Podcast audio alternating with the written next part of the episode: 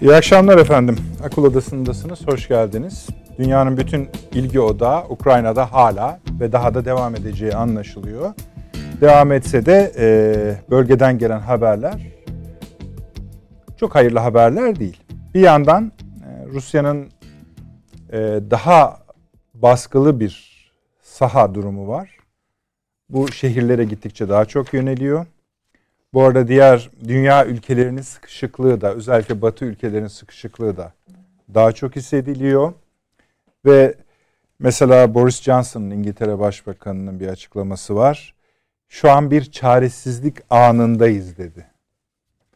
Yani herhalde Batı'nın durumunu bundan daha iyi tarif eden bir şey olamaz. Üstelik bunu canlı yayında söyledi. Ee, İsrail'in girişimleri var, Türkiye'nin girişimleri var. Türkiye Dışişleri Bakanı'nı Rusya'ya ve Ukrayna'ya gönderecek. Bu arada müzakereler Ukrayna'da, Rusya ile Ukrayna, Kiev yönetim arasında devam ediyor. Oradan gelen haberlere bakarsanız da bir takım ilerlemeler var. Nitekim Zelenski bugün dedi ki artık dedi NATO'ya üyelikten vazgeçmemiz gerekiyor.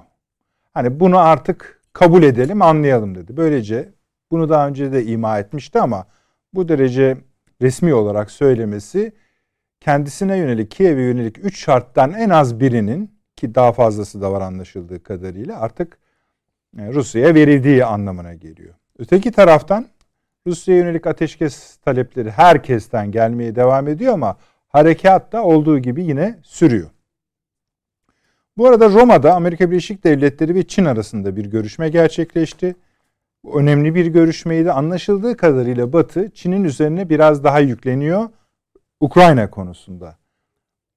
Rusya'nın Ukrayna'ya saldırısı hakkında Çin'in bir pozisyon alması gerektiğini düşünüyorlar. Bu konuda da baskı yapıyorlar. Gel gelelim bugün öğleden sonra Çin Dışişleri Bakanı bir açıklama yaptı. Mealen söylüyorum. Biz de herhangi bir tarafı tutmuyoruz. Ee, söyleyeceklerimizi bu konuda söyledik. Rusya'nın ne yapması gerektiğini söyledik. Batı'nın nasıl bir tavır alması gerektiğini de söyledik. Bundan ötesi dedi mealen dediğim gibi yorumlayarak söylüyorum. Bizi çok ilgilendirmiyor. Bizim üzerimize de çok fazla gelmeyin gibi bir ifade kullandı. Ancak Çin'e yönelik e, baskı şu sıralarda biraz daha artıyor. Polonya, Çekoslovakya, Slovenya başbakanlarının Kiev'e gideceği söylüyor. Liderlerinin Kiev'e gideceği söyleniyor. Orada bir toplantı var. Yani bir aslında sembolik bir duruş yapacaklar. Dediğim gibi kriz olduğu gibi devam ediyor. Bu krizin içinde Türkiye'nin pozisyonu da her geçen gün biraz daha farklılaşıyor. Daha çok ülke Türkiye'ye geliyor, Türkiye ile görüşüyor. İşte beraber olmadığımız günlerde Almanya ve Yunanistan'ın ziyaretleri gerçekleşti. Bunlar önemli ziyaretlerdi. Amerika ile çok fazla görüşme yapılıyor onu söyleyelim. Güvenlik mesela sadece askeri açıdan söyleyeyim. Mesela Avrupa Kuvvetler Komutanı NATO'nun da ve Amerika Birleşik Devletleri'nde de görevli bir dört yıldızlı general bugün e, Türkiye'deydi ve savunma e, Genelkurmay Başkanımızla ve Savunma Bakanımızla görüştüler. Keza İngiltere Genelkurmay Başkanı da buradaydı efendim. O da önemli. O da yine Sayın Genelkurmay Başkanımızla görüştüler. Bunlar da bir yandan devam ediyor. Yani siyasi ayak bir yandan, e, askeri ayak bir yandan, diplomatik ayak bir yandan Türkiye'ye büyük bir ilgi var. Türkiye'de bunu mümkün olan en iyi şekilde kendi politikalarına zarar vermeden yönetmeye, yönlendirmeye çalışıyor. Bu çatı altında konuşacağız ama çok fazla konuya değinmek istiyoruz bu akşam inşallah. Bir genel tarif yine yapacağız hiç kuşkusuz. Hem sahada hem siyaseten işin nereye varacağı konusunda kestirmelerde, öngörülerde de bulunacağız. Ama mesela bugün gelen bir haber var. Biliyorsunuz e, Körf, e, Orta Doğu ülkeleri Ukrayna krizinde Batı'ya çok yakın davranmıyorlar. Özellikle Körfez ülkeleri. Yani e, yasak salmak kabiliğinden bir iki söz ettiler. Ama ondan sonra Amerika'nın yanında durmamaya başladılar. Bunlardan birisi de Suudi Arabistan'dı. Çin'le yakın ilişkilerini geliştiriyordu. Petrol vermeye başladı. Rafineriler, rafineriler kurmaya başladı. Petrokimya tesisleri kurmaya başladı ama asıl ilginç haber bugün geldi. Çin'le Suudi Arabistan arasındaki bu alışverişin yuan üzerinden yapılması konusunda görüşmeler yapıldığını ilan ettiler ki herhalde bunların içinde en çok bu kızdırmış, kızdırabilir Amerika Birleşik Devletleri'ni. Düşünün ki dünyanın en büyük iki üreticisi, birisi Rusya, birisi Suudi Arabistan. Şimdi artık Batı ile tamamen kriz halindeler ve bu bahsettiğimiz ağacın dallarının ucunu yani kriz ağacının dalların ucundaki meyve, acı meyvelerden bir tanesi. Fazla uzatmayayım. Ee, bütün konuklarımızı alabilir miyim arkadaşlar ekrana? Sayın Avni Özgürel, Yeni Birlik Gazetesi yazarı. Abi hoş geldiniz, hoş şeref bulduk. verdiniz. Profesör Doktor Süleyman Seyfi Ürün Hocam, İstanbul Ticaret Üniversitesi öğretim üyesi. Şeref verdiniz hocam, hoş geldiniz. Doçent Doktor ve Emekli Tuğgenel Sayın Fahri Erenel, İstinye Üniversitesi öğretim üyesi. Paşam hoş geldiniz. Teşekkürler. Birazdan bol bol yoracağız sizi. evet. İnşallah dinlenmişsinizdir. Ve Ankara'da Profesör Doktor Taşansı Türker hocam var. Hocam duyuyorsunuz inşallah. Çok iyi duyuyorum Nedret Bey. Hoş geldiniz. Özlediniz mi bizi? İnşallah beni duyuyorsunuz. E, vallahi çok özlemişim Eksik kesinlikle. Herkese saygılar, selamlar efendim. Bir mukabele, sevgi saygılar bizden size. Ee, Taşans hocamız da bu akşam uzun uzun dinleme fırsatı bulacağız. Paşam harita... General olduğu biliyorsunuz. Asker. Eyvah eyvah. Asker olduğu falan da söylendi. Yok general olamadı da. evet. e... Seferberliği bekliyor. e, Taşans hocam o kadar olur. Peki. Ee, öyle başlayalım mı? Evet. evet. Arkadaşlar verin haritayı. Haritamızı.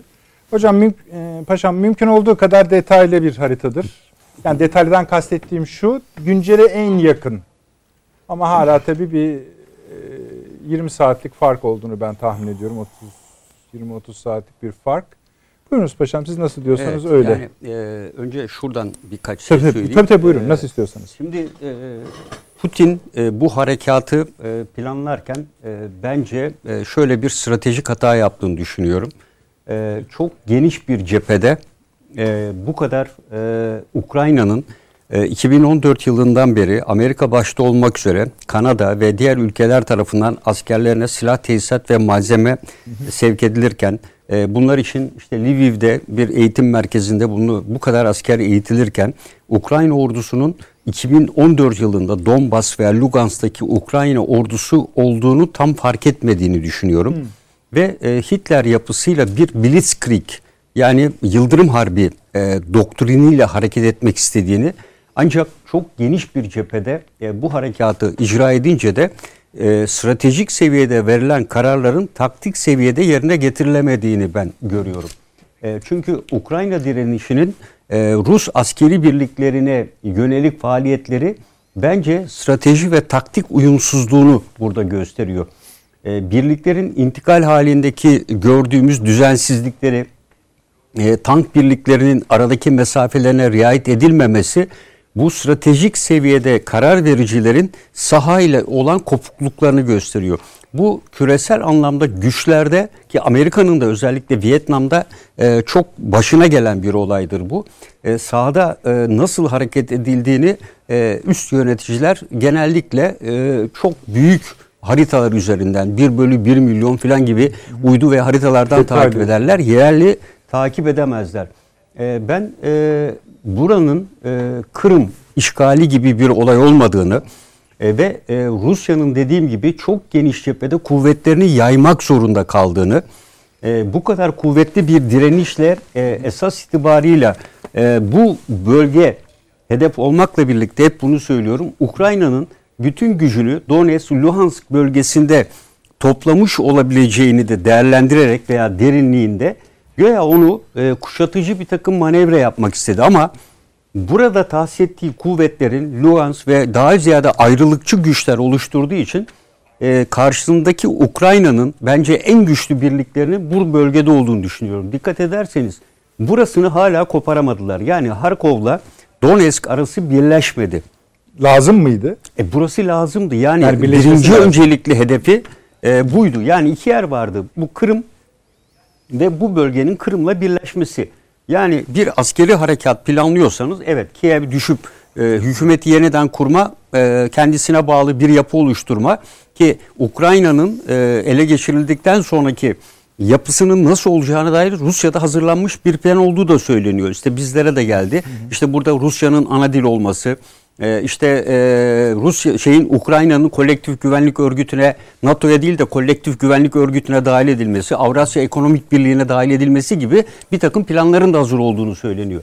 Dolayısıyla Harkov'la e, Kırım arasını birleştirip bu parçayı koparmak varken çok geniş bir cepheden e, buna elindeki kuvvetlerle stratejik anlamda bir plan yapılmış ama dediğim gibi sahada bunun karşılığı yok. Ee, Hocam şöyle bir şey danış sorabilir miyim? De, diyorlar ki bu bir istila hareketi harekatı değil. Bu bir şehirler bazında kuşatma harekatı. Parça parça gidiyor. Onun için hani daha fazla ee, üstüne de gitmiyor Ruslar deniyor. Hayır. Hani. Ruslar burada e, bence bir e, dediğim gibi yıldırım harbi. Çünkü e, bu tür stratejik güçler e, 19-20 gün aylar sürecek bir yapıya göre hazırlık içinde olmazlar. E, uluslararası anlamda hegemonik bir güç ve en azından bölgesel güç olma idealinde olan ülkeler kısıtlı olan e, ki Rusya açısından bu kadar ağır yaptırımlarla karşılaşırken mühimmatın lojistik desteğini veya işte çok sayıda lider seviyesindeki personeli hayatını kaybediyor general seviyesinde. Evet, doğru Bunu kaybetti de zaten. Ukrayna gibi bir sahada kaybetmektense Amerika ile veya Çin veya benzeri bir güçle olan savaşında yitirmek ister.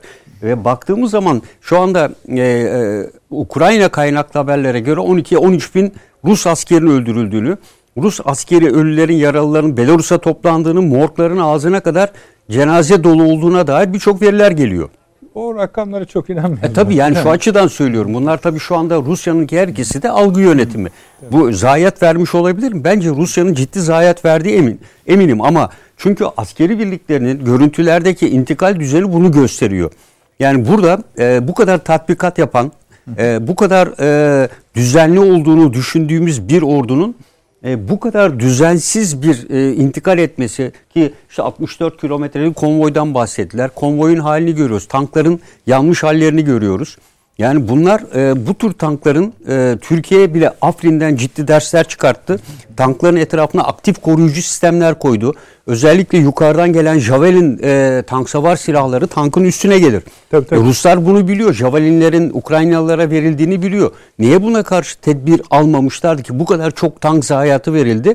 Yani burada verilen tank zayiatı e, herhalde Kuzey Afrika'daki e, bu çöl türküsü Rommel'le e, şey İngilizler arasında yapılmış olan o harekatta verilen tank zayiatını Mesela geçiyor işte, neredeyse. Işte onu tam bir türlü mesela tabii ki tank kaybetti mi Ruslar kaybetmiştir. Ama kaç bununla ilgili fikrimiz yok.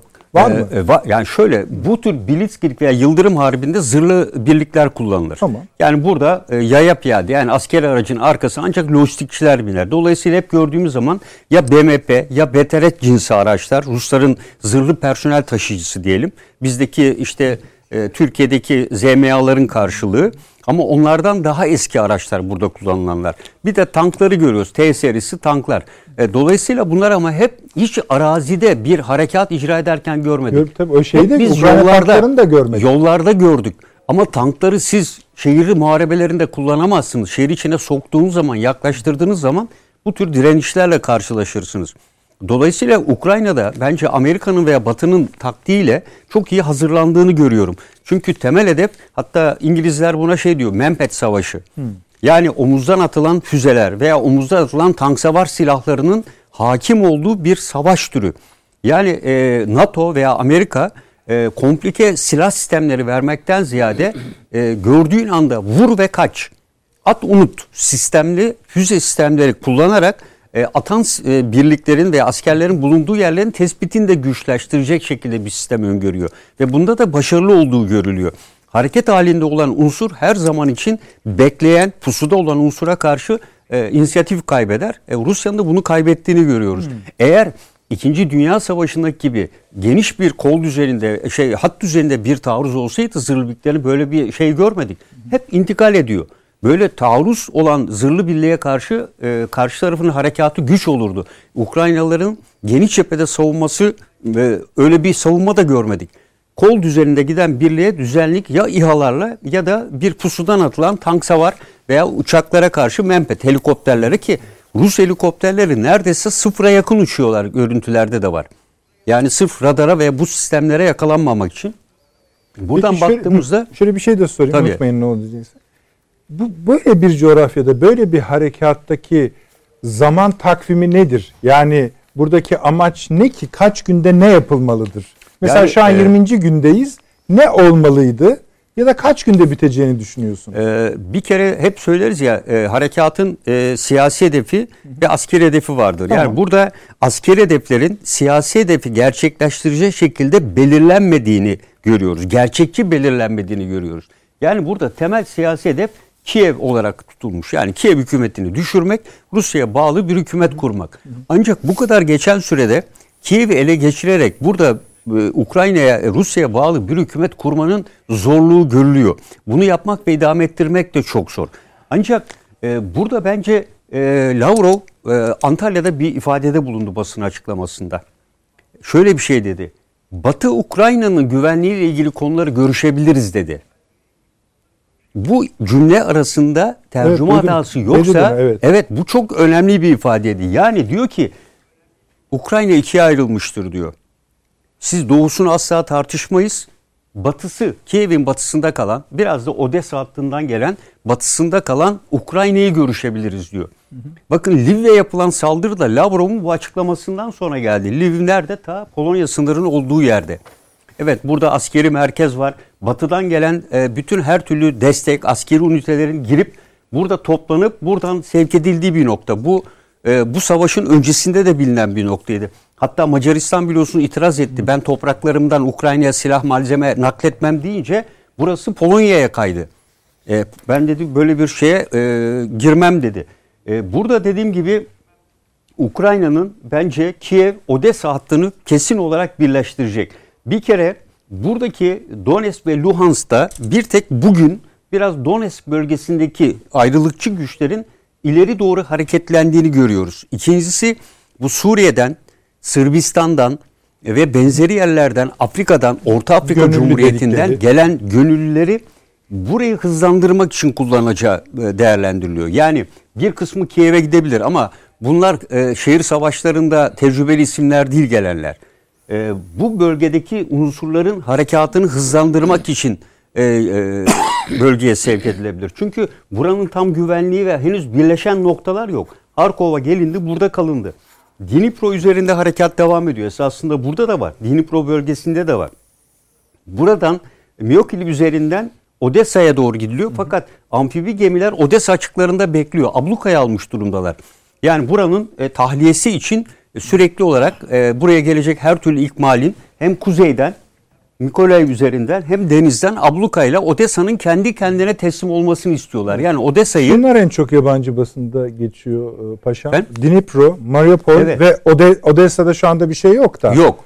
Ama oraya da gelecek diyorlar. Zaten e, şu uç Kerson'dan bu tarafa Yani- doğru ilerlediği evet, bugün yani Kherson tespit ve. Mariupol'ün Evet. çok kısa sürede düşeceği Evet, söyleniyor. yani bu buradan batıya doğru gidip Odessa'yı kuzeyden kuşatacak. Evet. Denizden de zaten amfibi gemiler uzun süredir Odessa açıklarında bekliyor. Odessa ile ilgili amaç asla bence askeri bir harekat değil. 400 bin nüfuslu bir şehir zaten. Büyük bir kısmı şehri terk etmiş durumda. Burayı savunacak. Diğer taraftaki askeri güç kadar unsur yok. İkincisi Odessa'nın hemen arkasında Transdniester bölgesi var. Yani Evet, Moldova. Odessa her açıdan riskli. Orada da 500-600 civarı Rus askeri var ama daha da fazla olabilir. Dolayısıyla bu kısmı Odessa'yı bence ele geçirmeden bu askeri harekatı sonlandırmayacak. İkincisi Ya Donetsk bölgesini kıymetli bir şey ki stratejik Evet. değeri bile olmasa ki var. evet Olmasa Karadeniz bile kıyı onu- bitiyor. Yani Karadeniz kıyısı daha evvel de söyledik. Ukrayna kıyısı olmayan ileride bir devlet Batı Ukrayna bile olmuş olsa böyle bir devlet tarih sahnesinden e, Karadeniz'de kıyısı e, Yok. olmuyor. Yok yani. Bunun dışındaki bölgeleri Kiev e, evet yani Kiev'in ele geçirilmesi çok zor. Yani çünkü Ukrayna birlikleri burada Zaten e, şundan emin miyiz? evet. Mesela Rusya Kiev'e girmek istiyor hayır mu istemiyor? bence istemiyor. Ha, yani orada da bir tartışma E, var. bence Yani Batılılar da e, çok emin e, değiller e. Kiev'e girmek istemiyor. Ha, teslim olsa razı yani. Tabii. Kiev'in Kiev'in kontrol edilmesi o zaman e, siyasi hedefin dışına çıkar. Yani Kiev e, kontrol edilemez. Yani en büyük nüfuslu şehri. E, bunu siz e, kontrol edilmesine Batı ülkeleri de bir yerde belki direnç gösterebilirler. Yani e, Kiev e, siyasi hedeftir ama bence şehrin ele geçirilmesi değil.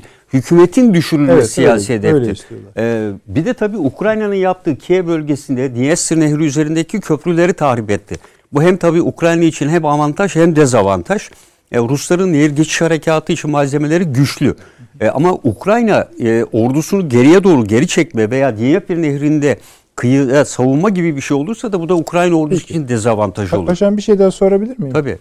Ee, 2013'te Irak Savaşı'nda Amerika Birleşik Devletleri 200 bin asker getirmiş. Tabi tarihin en güçlü hava filosu. Yani yakın zamanlı savaşlar içindeki en güçlü hava hakimiyeti.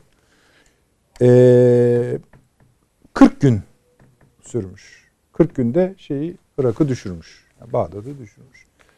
Yani tabii o zaman e, Saddam'ın Şartları tabii Evet, birçok Amerika'nın farklılık. öyle bir beceriksizliği var tabii. Niye Yani, abi? Uzun e, muymuş sürmüş? Yani Bağdat'ı düşürmek için de 40, 40 gün. o da fazladır diyorsunuz. ya tabii Peki. burada yani Saddam'ın Yani Saddam'a e, karşı Saddam e. Saddam'ın tabii nispeten o bölgeye göre bir savaş tecrübesi var. Hayır, Yıllardır kıyaslayacak bir şey aradım hayır da bu bunu, Saddam'ın bir hava kuvvetleri yoktu yani. Tabii. ama Saddam'ın şu vardı. E, İran'la 10 yıl süren bir savaş tecrübesi vardı. Yani öyle veya böyle e, hat boyunca gelgitlerle de oluşsa e, hem ülkenin hem de ordunun bir savaş tecrübesi vardı. İkincisi Amerika'nın şeytanlaştırıldığı bir yapı vardı. Yani o harekatta biz akademideydik an be an takip etmiştik. Yani günlük olarak nasıl gelişti, nasıl yapıldığını. Şimdi Amerikalıların Vietnam'da bir oranı var kayıp. Yani bir askere karşı 10 Vietnamlı'nın etkisiz hale getirilmesi. E, bu bu tür harekatta e, bir oran olarak kabul edilir mi buna bakıyor. Yani Rusya'nın gerçek verilerini bilemiyoruz elbette. Yani Ukrayna dediğim gibi 12 bin kişi falan diyor. Ukrayna yani yani hakikaten o kadar uçuk. Yani Amerikalılar mesela onlardan sonra açıklama yapıyor. Onlar düzeltiyorlar. Yani, Yani, e, hakikaten yük- çok yüksek rakamlar. çok yüksek bir mesela rakam. iki Yani- gün önceki rakamı 350 tanktı. Hatta Yani 5 Rus tankını tane yok ettim 5 diyor. veya 7 mi taktik taburunu yok ettik Diyor. diyor. falan yani. Yani e, tabur- Ama şeyi de söyleyelim yani onlara da güven, gü- güvenilmesin. Ama resmi açıklaması Rusya'nın. Ben diyor yani Savunma Bakanlığı'nın açıklaması pazar günü ölçüsüne göre Ukrayna askeri altyapısına ait 3736 askeri tesisi yok ettim diyor. 100 uçak düşürdüm, 139 İHA düşürdüm, 1234 tank ve zırhlı araç yok ettim, 122 çok namlulu roket sistemi imha ettim, 452 sahra topçusu ve havan silahını, 1013 adette özel askeri teçhizatı imha ettim diyor. Evet, Şimdi Bu yani- da şişirme, öbürü daha da şişirme. Ee, ama Bunlar bir tek e, Rusya'daki silah endüstrisini ve Amerika'daki silah endüstrisini ellerine ovuşturmasına neden oluyor. Bu rakamlar gerçek mi değil mi diye. Tamam. E ne oldu işte Almanya dün kaç tane F-35 sipariş etti Tornado Kendisininkileri de yerine. edildi. Orada ayrı konuşalım evet, yani. Al- e, Amerika Almanya'nın F-35'lerini almaya karar verdi birdenbire Tornadoları yaparken. Peki şimdi bu sahadaki bu hal Kiev'i şey Kiev'i yeterince uzlaşı noktasında baskılıyor mu, baskılamıyor mu? E, Bence e, Kiev baskılamıyor ama burada önemli bir şey var. Yani biz harekatta esas bilgi unsuru deriz. Yani harekatın seyrini değiştirebilecek bir unsur. Belarus kuvvetleri buraya girecek mi, girmeyecek mi? Yani Belarus'tan Belarus kuvve askeri kuvvetleri henüz bu bölgede kullanılmadı. dedi, Ama? Belarus Cumhurbaşkanı falan Rusya ile birlikte hareket edeceğiz dedi. Eğer Belarus kuvvetleri bu kuzeyden buraya doğru girerse o zaman olay farklı boyuta girebilir. Çünkü taze ve yeni kuvvetlerle e, harekat ciddi bir hız kazanabilir. İkincisi de Belarus Kiev'e yakın olduğu için bu bölgeyi Rus askerlerine göre çok daha iyi bilen bir askeri yapıdan söz ediyoruz. E, harekat farklı boyutlara geçebilir. Yani Rusya'nın e, ben bu bölgeye bir taraftan da e, doğu bölgeden e, yine bir kısım birlikler kaydırdığını görüyoruz. Yani yavaşlayan e, bu Yıldırım Harbi dediğimiz harekat Yıldırım Harbi olmaktan çıktı. Yani e, meskun mahalde direnişte yer yer karşılaşan ve bence şu anda esasında taktik sahada müthiş bir belirsizlik var. İlk başta da söyledim. Yani bu strateji ve taktik uyumsuzluğunu gidermeye çalışıyoruz ya. Nasıl yapıyor? Kuzeyden dediğim gibi 75 kilometre güçlü bir Belarus harekatıyla Kiev'i baskı altına tutabilirler. Yani burası bir etki. Ama dediğim gibi bu hattı kesmeden ben e, Rusya'nın duracağını zannetmiyorum. E, ve ikincisi de Harkov'la bu hattı birleştirecek. Dnipro'yu Evet. kesin alacağı söyleniyor. Evet yani Odessa da öyle. Yani Odessa almadığı takdirde e, burada Transnistria var, burada Kırım var. Tam ortada bir e, Peki. Çok fazla bölgesi. belirsizlik var paşam. Evet yani e, bir de şey deniyor tabii yani Kiev'i e, acaba e, Stalingrad gibi Ukraynalılar savunabilir mi? Yani burada hep örnekler var. Yani Ukrayna'yı Amerika için şey Rusya için Vietnamlaştırmak veya e, Kiev'i e, eski Rusların Stalingrad muharebesi gibi Kiev'de böyle bir savunma yapabilmek. Yani geçmişle bağdaştırarak bu tür ifadelerde bulunuyor. E, bence Amerika e, Rusya'nın temel e, ifadesi harekatı şu. Bölgeyi istikrarsızlaşmak ve Rusların e, jeopolitik e, uyguladığı askeri politikte şöyle bir strateji var. Dolmuş çatışma bölgeleri yaratmak. Ruslar e, böyle süreçte e, süreci hep e, zamana bırakıyor. Yani e, onların askeri stratejilerinde dolmuş çatışma bölgeleri önemli bir yer tutuyor. Bence de e, Ukrayna'nın belli bölgeleri üzerinde müzakereler yapılabilecek ki Zelenski de bunu ifade ediyor. Ve hatta bu harekat e, kısa zamanda sonlanacak diyor ama sözcüğün açıklamasına göre Mayıs'ı bulur diyor. Yani e, Ukrayna e, basın ofisinin Cumhurbaşkanlığı şey sözcüsü. Söylüyor, Ruslar da öyle söylüyor. Evet. Mayıs diyorlar. Yani e, Mayıs yani tabii barış, için, barış yani ateşkes başka bir şey. Tabii tabii barış barış barış barış Mayıs'ta e, falan diyorlar. Tabii bu konuşmalar neye göre yapılıyor? Onlar da belli. Yani Ama bir, resmi açıklama. E, bir, yani bir takvimin olduğunu bence Ukrayna'nın ikiye bölündüğü açık ve net. Yani Ukrayna ikiye bölündü. E, dolayısıyla Lavrov bunu tesadüfen söylemedi. Yani Batı Ukrayna ifadesini tesadüfen söylemedi. Ee, Rusya'nın temel hedefi e, Ukrayna'yı ikiye bölmek. Bütün Ukrayna'yı ele geçirmeleri asla mümkün değil. Ama dikkat ederseniz Dnyepr'in batısında ne yaparsanız yapın diyor. Burası isterseniz sizin olsun diyor. Bu nehrin ötesi bize yeter diyor. İşte ben ben de o da Ruslara yetecek mi konusunda yani, var. Rusya o tarafa giderse Rusya da Polonya ile direkt sınır olur ama Rusya'nın bence buradaki hedefinden ziyade Kaliningrad'la eğer gidecekse kuzeye gider. Yani Estonya, Letonya, Litvanya var. Bence Baltık kıyısına sahip olmak kuzey akımı iki petrollerini oradan bence Almanya'yı bypass ederek oradan sahile çıkarabilir. Yani oradan da belki sevk edebilir. Ee, Sırbistan yani örneğin. Ukrayna'nın bütününde bu kadar savaştan sonra Rusya'ya yaslanan bir e, siyasi erk olmadığı sürece ben Rusların hani tatmin olacağını düşünmüyorum. Ben mesela şu anda Sırbistan dün açıklama yaptı Sırbistan Cumhurbaşkanı. Asla NATO'ya girmeyeceğiz dedi. Evet işte. Bu şey mesela bu çok önemli bir ifadeydi.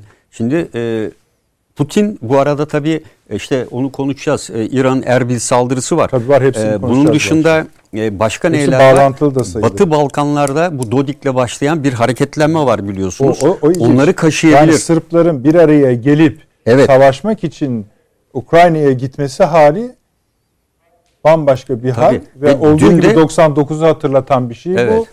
Ee, ve biliyorsunuz onlar ne, şey ne demişti şeyi de, Cumhurbaşkanları. Cumhurbaşkanı beni biz, de benim halimde budur dedi adam. Ve, yani bunu anlayacaksınız. Ve dedi biz gençlerimizi, geleceğimizi kendimiz koruma kudretine evet. sahibiz Hepsini dedi. Hepsini konuşalım evet. hocam. Saha, sadece sahaya ilişkin soracak bir şeyiniz var mı Arne Bey? Valla ben şeyi ya bu nasıl yani Yıldırım Harekatı ben e, İkinci Dünya Yıldırım'ı Savaşı'nda göremedim diyecek şimdi. Varşova üç günde düştü. Koca yani hı hı. Alman orduları bir gün hava bombardımanı yani 24 saat sürdü ama. Hava bombardımanı. Ama Ondan sonra üç Polonya gün, çok farklı.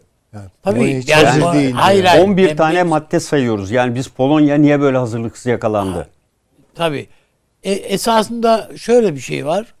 Yani Ukrayna'nın yani nasıl biz e, Irak Savaşı'nı canlı yayında seyrettik ya. Bu, e, Ukrayna'nın nasıl e, tahkim edildiğini Kiev'in işte o şeyler engelle tank el, engelleri işte o kum torbaları şunlar bunlar filan hepsinin nasıl yerleştirildiğini biz canlı yayında gün be gün saat be saat izledik yani. Hiç hiçbir şey diyorum. Abi bir o, konuşacağız da sorun bizim, varsa onu alalım. Hayır hayır mesela bizim bir e, herhalde sokaktaki vatandaşımız bile bir öğrendi artık bir 64 kilometrelik bir e, Rus konvoyu var.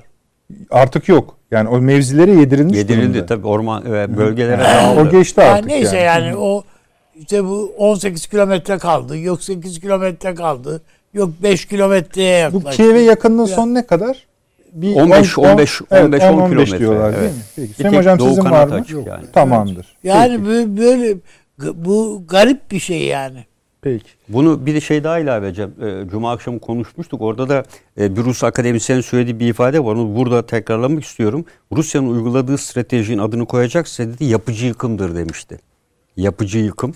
Yani biz orada e, evet yapmak için yıkıyoruz burayı. Yani öyle bir ifade kullan. Dolayısıyla uyguladığımız strateji Süper güçlerin savaş Evet. sırasında söyledikleri ta, yeni tarifler çok çekici oluyor. Evet. Surgical strike diyordu Amerikalılar. Cerrahide. Çok hoşunuza işte gidiyor ama aşağıda kaçmak Mempet. Savaşı diyor. Mempet Savaşı yani Financial ya- Times'ta ve yaratıcı diğerlerinde. kriz diyorlardı. ya. Ee, Avni abi Süleyman Hocam sizden biraz hoşgörü rica ederek. Estağfurullah. Şansı hocamız özlemiş bizi biliyorsunuz. Evet. Şansı hocam sizi hiç Ukrayna dinleme fırsatı bulamadık akıl odası özelinde. Siz nereden başlamak istiyorsanız buyurunuz. E, Valla ben e, şöyle bir metodolojik bir e, hatırlatma ve bir rahatsızlıkla bir başlamak Buyurun. isterim her şeyden evvel. Yani sadece Türkiye'de değil e, tüm dünyada bir e, sıkıntı olduğunu tespit etmemiz lazım. Biraz önce Avni Bey Üstad da söyledi bu 91'de işte Irak operasyonu sırasında füzeler uçuşurken canlı yayında ilk kez izlemeye başladı insanlık bir savaşı. E, insanlığımızın büyük bir bölümünü orada yitirdiğimizi tespit etmemiz gerekir. Yani o füzeler uçuyor bir insanın insanların üstüne gidiyor. Yani bu savaş. E, bunun şakası yok. Oyun değil bu. E, bu ciddi bir şey. E, ben son derece muteber olduğunu düşündüğüm hem Türkiye'de hem dünyada e, belli insanların çok e, garip mesela sosyal medya paylaşımları yapabildiğini de görüyorum. Mesela işte e, bir tahvil uzmanı bir ekonomist e, pat diye ceset torbalarının fotoğrafını koyuyor. İşte hak ettiğiniz budur falan filan. Yani e, bu bir ciddi akıl yitimi, e, kitlesel bir akıl yitimi durumu var dünyada. E, birincisi bu, bu konuda bir rahatsızlığımı söylemek isterim. Orada insanlar yaşıyor. Bunlar insan. Yani koca bir ülke şu an savaş alanı durumunda. E, Bunu bir e, akıllarımızdan çıkarmamamız lazım başta diye düşünüyorum. E, Bir de bu sonuçta her şey iktisadidir. Medya da iktisadi yapıdır eninde sonunda. Valla talebi arttırmak için arz yaratmaya çalışan bir medya görüyorum ben. Yani haber üretmeye çalışıyor. Bak bak bak nasıl patladı. Pa- Bir şey patlamıyor kardeşim. Yani bir de gözümüzün içine bakarak bu bunlar hani benim insanlık adına genel kaygılarım olduğunu söylemek isterim. Şimdi bir diğeri e, metodolojik olarak e, bir defa bir şey tespit etmemiz lazım. Bu ciddi bir dönüşüm dünyada. Çok köklü bir dönüşüm sürecinden geçiyor. Dünya bu Ukrayna değil e, mevzu. Mevzu Rusya bile değil aslında. Hatta mevzu Amerika-Çin çatışması bile değil. Çok daha derinlere götürebilirsiniz. Yeni bir ekonomik yapının, post-endüstriyel yapının hakimiyet kurma çabasını görüyoruz. Şimdi şöyle düşünün, sanayileşme dediğimiz şey kentleri yarattı. Kentler işte sankülotların, kitlelerin siyasete girişini yarattı. E, millet iradesi kavramı ortaya çıktı. Demokrasi vesaire. Yani bizim bugün bildiğimiz ne varsa eninde sonunda bir ekonomik altyapı değişimiyle e, moderniteyi inşa etti. Bugün baktığımızda çok köklü bir e, değişim olduğunu, dönüşüm olduğunu tespit etmemiz lazım. Devrimsel bir dönüşüm bu. E, ve bunun tabii uluslararası politikaya asıl yansıması belli ki Amerika'da, İngiltere'de, Batı dünyasındaki ekonomik dönüşümle alakalı ve bunu takip eden, buna rakip olan Çin'le alakalı. Uluslararası politikada da mevzu e, eninde sonunda Anglo-Amerikan blok ve Çin arasındaki mevzu. E, şimdi orada Rusya kendine yer edinmeye çalışıyor vesaire bunları anlatacağız ama bütün bunu analiz ederken yani Ukrayna krizini analiz ederken analiz etmek ve taraf olmak e, bunlar yan yana gelebilecek şeyler değildir. Analizinizi olabildiğince tarafsız yaparsınız. Ondan sonra meşrebinize göre tarafınızı seçersiniz. Bu çok anlaşılır. Fakat e, yani bu sadece Türkiye'de değil dünyada da şu an böyle aşırı bir kolaycılıkla e, tarafgir analiz çabalarının birbirine karıştığını görüyoruz. Yani bu e, dolayısıyla olayların doğru anlaşılmasını ciddi anlamda e, engelliyor e, diye düşünüyorum. Analizinizi yaptıktan sonra da böyle dönemlerde bir şey vardır. Çok önemsiyorum ben bunu. E, Bu ilk başta e, Putin'in dileği de aslında Hobbesiyen bütün devletlerin birbirine karşı olduğu bir düzensizlik ortamından bahsetmişti 2018'de. E, Bir nevi dilekti. Ancak kısmen de vaka buydu. Şimdi dolayısıyla böyle dönemlerde de analizinizi yaptıktan sonra tarafınız e, ulusal çıkar kavramı etrafında şekillenir. Uluslararası politikadan bahsediyoruz. E, dolayısıyla ulusal çıkarın tarifi konusunda dünyayı analiz etmek tabii ki farklılıklar getirecektir. Demokrasi odur. E, ancak katman katman e, en azından e, muteber kabul edilebilecek düşüncelerin ya da söylemlerin e, bu çizgiden geçtiğini, rafine olduğunu görmeden e, bunlara itibar etmemek hem dezenformasyona kurban olmamak adına herkes açısından hem de aynı şekilde birazcık aklı selime davet açısından önemlidir diye düşünüyorum. Şimdi e, ben e, bir genel çerçeve içerisinde e, Çin ve Amerika'nın karşıtlığıdır dedim. Rusya burada ne oldu şimdi? Ukrayna nereden çıktı? Vallahi bunu bir iyi analiz etmek gerekiyor. Şöyle ki bu beklenen bir şey olmasa gerekti. Yani hayatın normal akışında bunun olmaması gerekirdi. Ama olabileceğini de öngörüyorduk biz. Sizin programınızda da bunu defalarca konuştuk. Ee, yani bunun geldiğini de söyledik. Bir yıl öncesinden söyledik. Hatta ben e, çok güldüğümü de hatırlıyorum. 1 ee, Nisan günü bir askeri harekat planı nasıl olur diye anlatmıştım sizin programınızda. Hiç anlamamama rağmen askerlikten. 3 ee, Nisan günü de ABD'nin Avrupa e, Müttefik Kuvvetler Komutanı Ben Hodges neredeyse aynı planı anlatmıştı. Çok da gülmüştük buna. Şimdi bu neden peki nasıl öngörmüştük? E burada çünkü şöyle bir şey var. E, aktörlerin belirli zaruretleri vardır. Yani e, öyle çok büyük hürriyet alanıyla hareket edilmez politikada. E, belli yapısal zaruretler vardır. Onların içerisinde herhangi bir uyaran sizi belli bir yöne sevk eder, motive eder. Yani bu e, çok da engellenebilir şeyler değildir.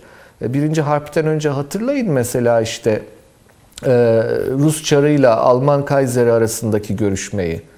Ya diyor yani bunu yapmayalım isterseniz. Hani savaşacağız bak yoksa bu işin sonunda mektuplaşmada.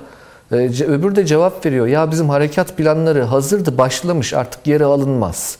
Yani gerçekten bir kurulu makineler gibidir devlet sistemleri. Ee, dolayısıyla çok öngörülmez şeyler de değildir. Ancak burada asıl bizim dikkat çekmemiz gereken nokta belli ki e, buradaki mevzu asıl mevzu dediğim gibi küresel bir dönüşüm o küresel dönüşümünün de uluslararası politikada asıl gelecek olan büyük rekabet Çin-Amerika e, rekabeti onun öncesindeki soru Rusya'yı ne yapacağı sorusu. Şimdi Rusya'yı ne yapacağı sorusuna geldiğimizde efendim e, bunun çözümünü Metternich 1815 yılında bulmuştu. Buldu Allah için. Viyana düzeni dediğimiz şey oydu. Ama Ruslar tatmin olmadılar. Viyana düzeninin temeli imparatorlukların milliyetçi hareketlere karşı korunmasıydı. Dolayısıyla hiçbir milliyetçi harekete destek vermeme konusunda anlaşmıştı bu güçler. E ama Ruslar 1821 yılında Yunan ayaklanmasını desteklediler. Yani 6 yıl geçmişti daha. Demek ki ne vardı? Metternich'te evet kısmi çözüm bulmuştu ama yeterince tatmin edememişti o tarafı. 1830 ihtilalleri, 1848 ihtilalleri, 1861 Habsburgların Avusturya Macaristan'a dönüşmesi, 63 Polonya ayaklanması, 77-78 Türk-Rus Harbi vesaire uzatabiliriz. Bütün bir 19. yüzyıl Rusya'yı ne yapacağız sorusudur aslında Avrupa güvenlik mimarisi açısından. E, orada bir şey, şimdi bu hoşunuza gitsin gitmesin. Böyle bir e, varlık var. Yani bu Rusya var orada.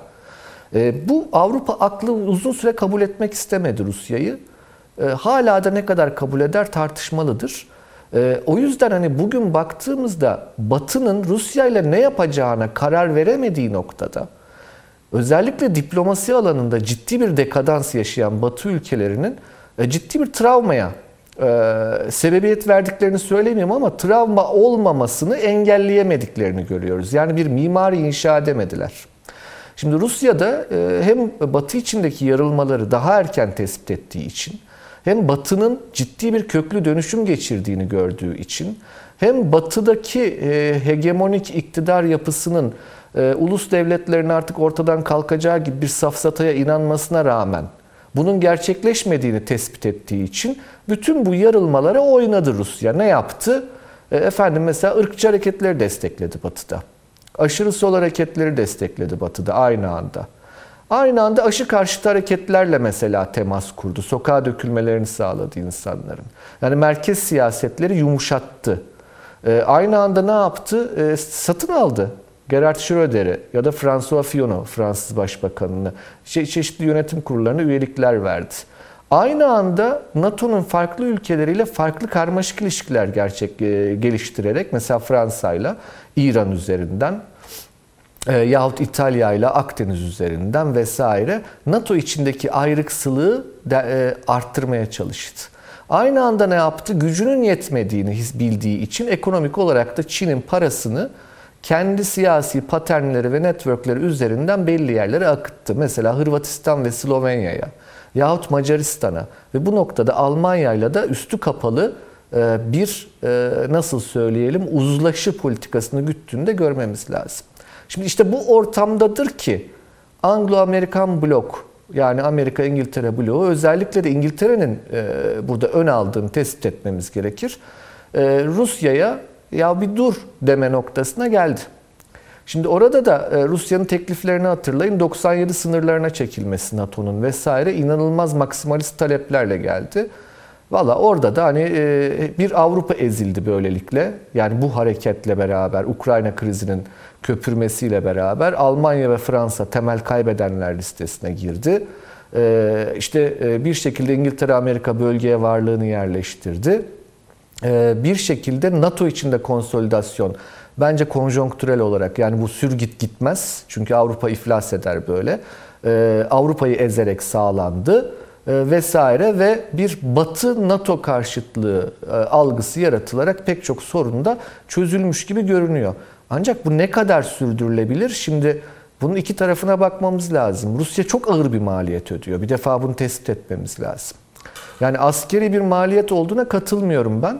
Ee, bunun e, hatta Fahri Paşam'a da sormak isterim. Ee, siz e, İstanbul'da İstanbul stüdyosunda sordunuz. Benim bir sorum vardı Fahri Paşam'a.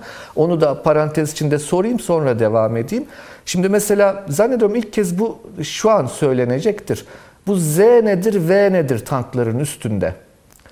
Ya bir Amerikan CNN kanalını izliyorum. Geçen hafta diyor ki Amerikan istihbarat camiası diyor bir türlü bunu çözemedi. Ne olduğunu falan filan. Ruslar da bir açıklama yaptılar. Zapabedu, zafere doğru Z'si. İşte Vigraim kazanacağız V'si. Hadi canım oradan. Yani hiçbir alakası yok. Bakın Z ve aslında bulmuşlardı başta Zapat'ın Z'si yani Batı'nın. V de Vostok'un V'si. Peki nedir Z ve? Zapatniye Vostochniye Batalyoni. Doğu Batı, Batı Doğu özel batalyonları vardır. Bunlar Rus ordusunun istihbarat örgütü olan GRU'nun özel operasyon birliğidir. Adı bu, özel operasyon birliği. Ve bunun kuruluş kanununda aynen şu yazar. Der ki 1999 yılında 2. Çeçen Savaşı'nda kuruldu bu ZV batalyonu. Ee, iç istihbarat gereğince iç asayiş operasyonlarında kullanılmak üzere hazırlanmış olan takribi 150 bin kişilik bir birlikten bahsediyoruz. Yani bu doğrudan doğruya GRU'ya bağlı. Yani askeri istihbarata bağlı birlikler bunlar. Şimdi bizde askeri istihbarata bağlı deyince hani böyle küçük, gizli falan öyle değil. Oradaki yapı tam da tersi de açık. Ve bakın bir daha tekrar Çeçen Savaşı için. Yani iç istihbarat, iç asayiş operasyonu için hazırlanmış birlikler bunlar. Ve 99'da kurulurken bu işin başında Putin vardı. Bugün yine Putin doğrudan bunu kontrol ediyor ZV birliklerini. Bu e, meraklısı için söyleyeyim. E, Streltsy e, yani tüfekçiler vardı bizdeki Yeniçerilere benzer. Petro bunları lave ettikten sonra Preobrazhensky Polk diye bir hassa alayı kurdu. Yani doğrudan çara bağlı alay. Bu ZV birlikleri de şu an hassa alayıdır. Yani doğrudan Kremlin'e GRU üzerinden yani Rus askeri istihbarat üzerinden bağlı birliklerdir. Neyse şimdi sorum şu. E, Fahri Paşam hani dedi ki bu bir süpürme harekatı gibi olmadı. E, ben de şunu söylüyorum ısrarla. Acaba yanlış mı biliyorum? İç asayiş operasyonu zaten bir süpürme harekatı gibi olmaz herhalde. Yani bu bir Alman ordusuyla Rus ordusunun işte Kursk'ta yaptığı tank savaşı gibi değildir diye tahmin ediyorum. İç operasyonda benim bildiğim hani kendi vatandaşına karşı, kendi vatandaşını koruma mükellefiyetiyle hareket ettiği için devletler. Şimdi Rusya'da bunu özellikle bunu bir iç operasyon olarak tanıtıyor biliyorsunuz. Yani bence büyük bir yalan. Bunun adı savaştır. Yani başka bir egemen ülkenin toprağına girdiniz bu savaş ama Rusya'nın kendi mentalitesi açısından söylüyorum. Bu bir iç operasyon diyor. Özel operasyon yapıyorum ben. İddiası onun o. Şimdi özel operasyon yaptığınızda sivillere zarar vermeyeceksiniz. Çünkü kendi vatandaşınız zaten elde var bir. Şehirlere girmemeye çaba göstereceksiniz. Çünkü şehir yani muharebesi çok zor bir şey. E, artı yapısı itibariyle bunlar Çeçen Savaşı geleneğinden geliyorlar. E, dolayısıyla hani benim anladığım e, bir süpürme harekatının tercih edilmediği tersine kayıp vermeyi göze alan ee, ve bu çok yüksek kayıp vermeye göze alan bir şaşırtma harekatı. Yani bir blitzkrieg'e zaten girmediler. Öyle bir niyetleri yoktu bence.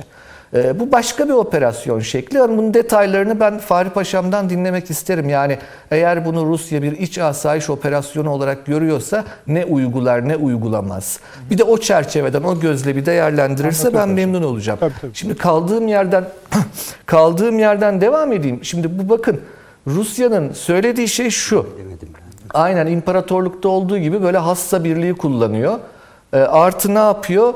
E, Çeçen e, birliklerini oraya gönderiyor. Yani Kadirovtsi denen Kadirov'a bağlı milisler. Ya bunlar don kazakları gibi aynı. Yani nasıl Rusya İmparatorluğu don kazaklarını kullanırdı iç operasyonlarda. Yani kendi halkından özerk yapıları. Ve şu an buna benzer bir şey yapıyor. Bu ilginç bir şey. Hani e, onu da bir not olarak söylemiş olayım. Şimdi e, Rusya'nın burada maliyeti nedir peki? Orada kalmıştım. Rusya bakın birincisi inanılmaz ekonomik maliyet ödüyor. İkincisi nüfus maliyeti ödüyor. İnsanlar kaçıyor Rusya'dan. Yani ciddi ciddi bir kaçış var. Hani bunun tespit edilmesi lazım. Ee, sadece Türkiye'ye gelen 50 yahut 70 bin civarında Rus var benim bildiğim. Ee, bunlar e, liberal, e, batıcı, ancak daha önemlisi siyasi motivasyonların yanında doktor, mühendis, sanatçı, kültür insanı.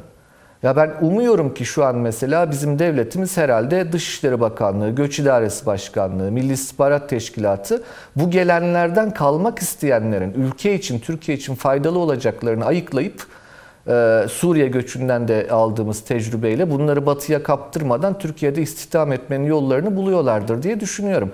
E bunun bir benzeri başka bir şey. Ya Ukrayna'da bizim tank motoru anlaşmamız vardı. Uçak motoru anlaşmamız vardı. Bakın burada mühendisler çalışıyor. Şimdi mesela buradan giden erkeklerin çıkışı yasak şu an oradan tamam anladık. Ama kadın mühendisler var. Bunları Türkiye alıyor mu? Biz almaya başladık mı? Kadın akademisyenler var. Mesela Bizantinizm çok köklüdür Rus şeyde Ukrayna'da. Bizantinistlere ihtiyacımız var bizim. Biz bunları alıyor muyuz? Yahut erkek bir mühendis ya da kültür insanının eşi, çoluğu, çocuğu çıktıysa onları tespit edip biz buraya davet ediyor muyuz? Ee, zannediyorum herhalde bunun çalışmaları yapılıyordur diye düşünüyorum. Şimdi Rusya başka ne maliyet ödüyor? Rusya e, nüfus yani para, ekonomi, nüfus ama ciddi anlamda manevi bir e, ikilem yaşıyor Rusya. Kendisinden saydığı Ukrayna halkına Rus askeri silah çekmiş oldu. Siz her ne kadar işte biz araya kan girmesin diye uğraşıyoruz, bu bir iç operasyon, dikkat ediyoruz falan deseniz de bu zor bir şeydir. Ya bu çok büyük bir belanın içine girdi Rusya.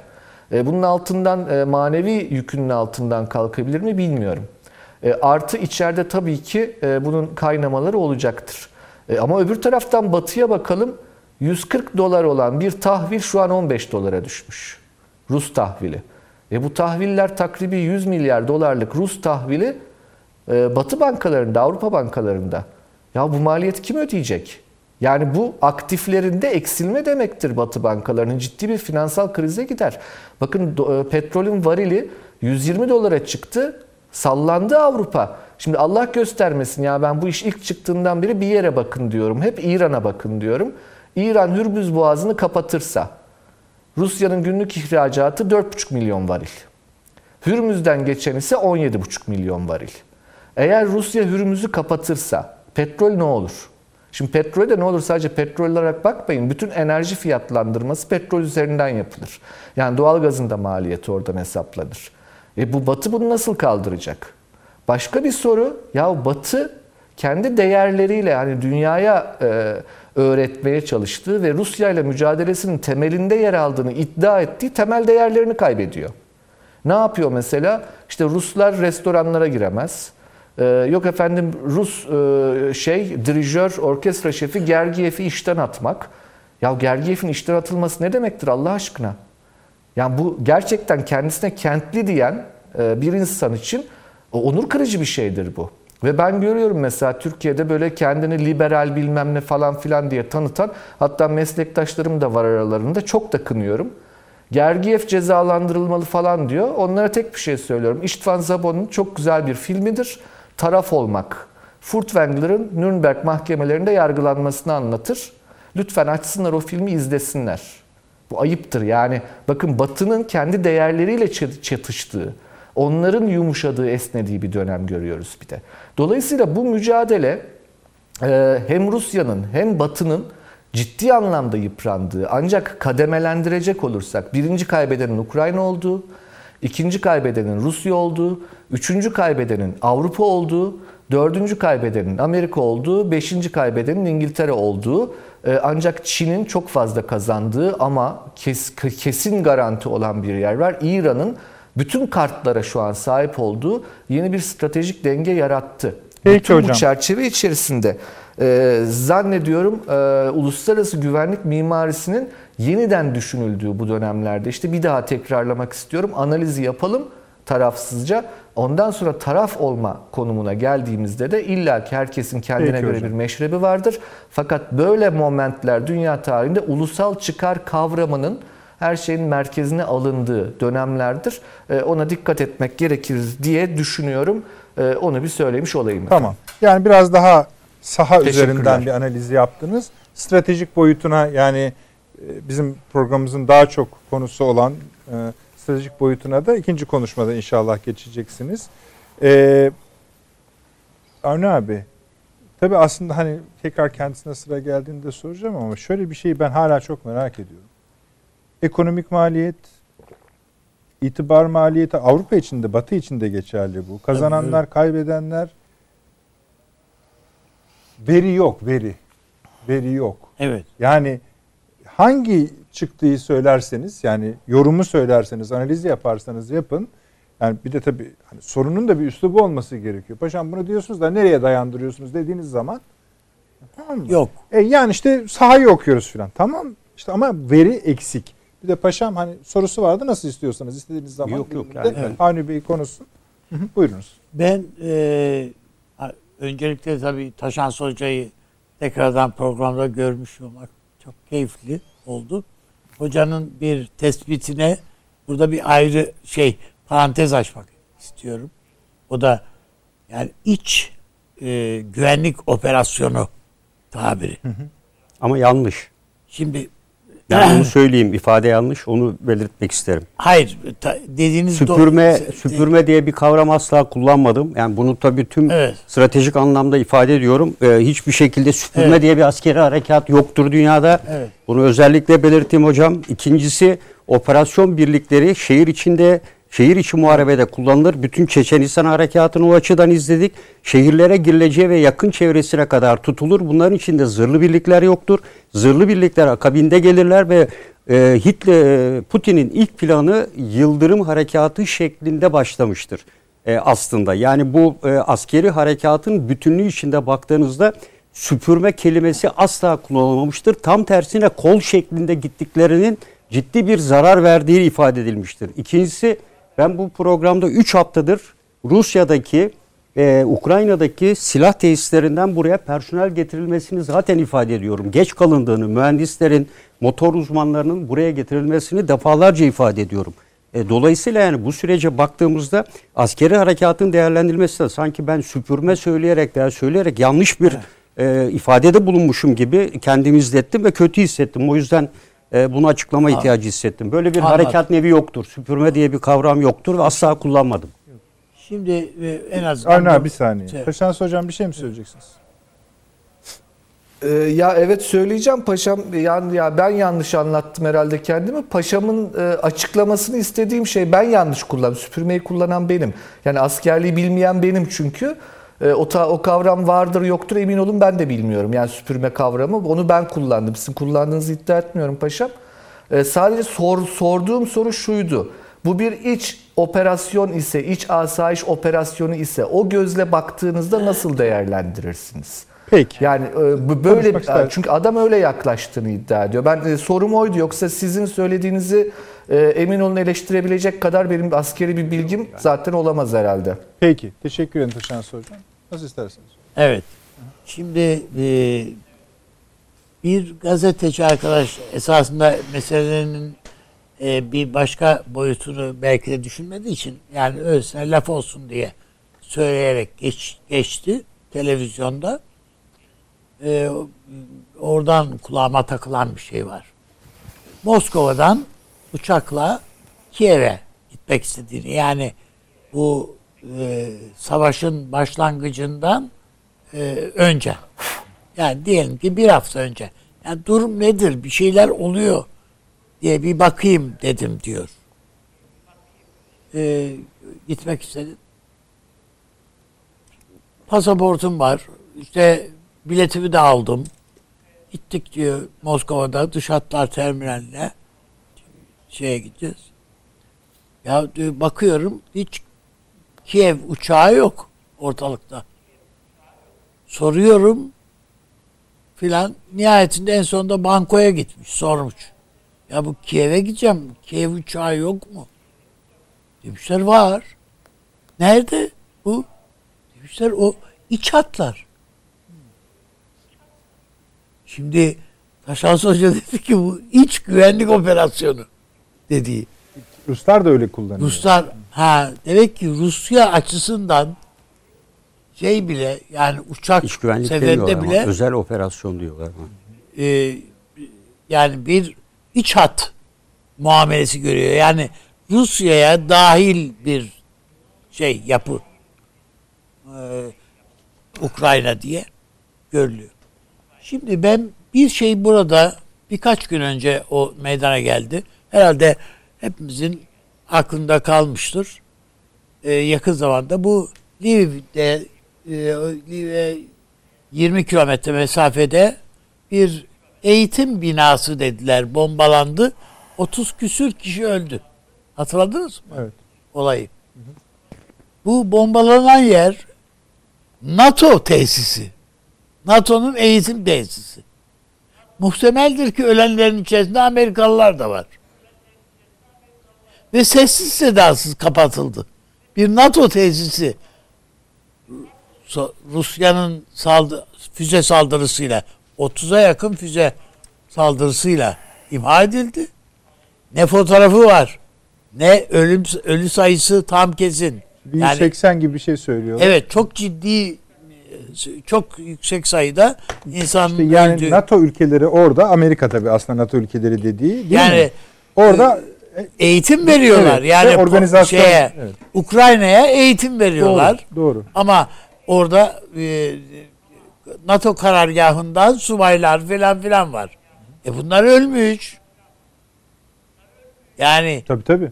yani Bayağı vurdu dediğim yani. Gibi yani e, Bu çok bunların içerisinde evet. eğer doğruysa tabii benim duyduğum kadarıyla doğruysa ölenlerin arasında Amerikalılar var.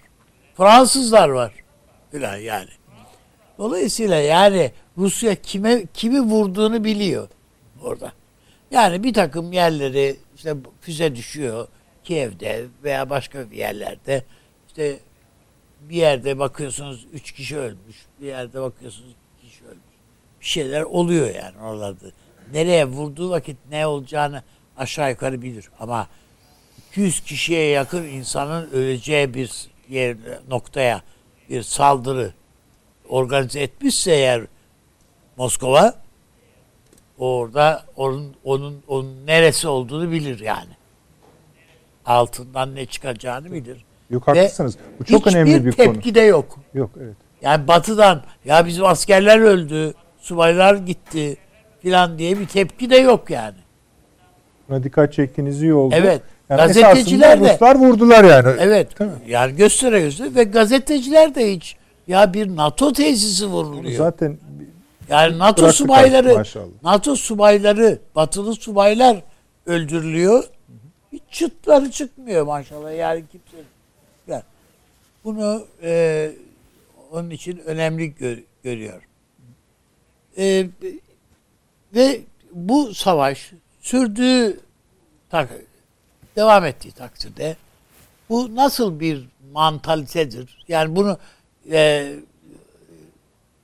efendim Ukrayna savaşı kazanacak mı yani? Böyle bir ihtimal mi var yani? Yani Ukrayna'nın savaşı kazanması demek Putin'in ta, siyaset sahnesinden silinmesi demek.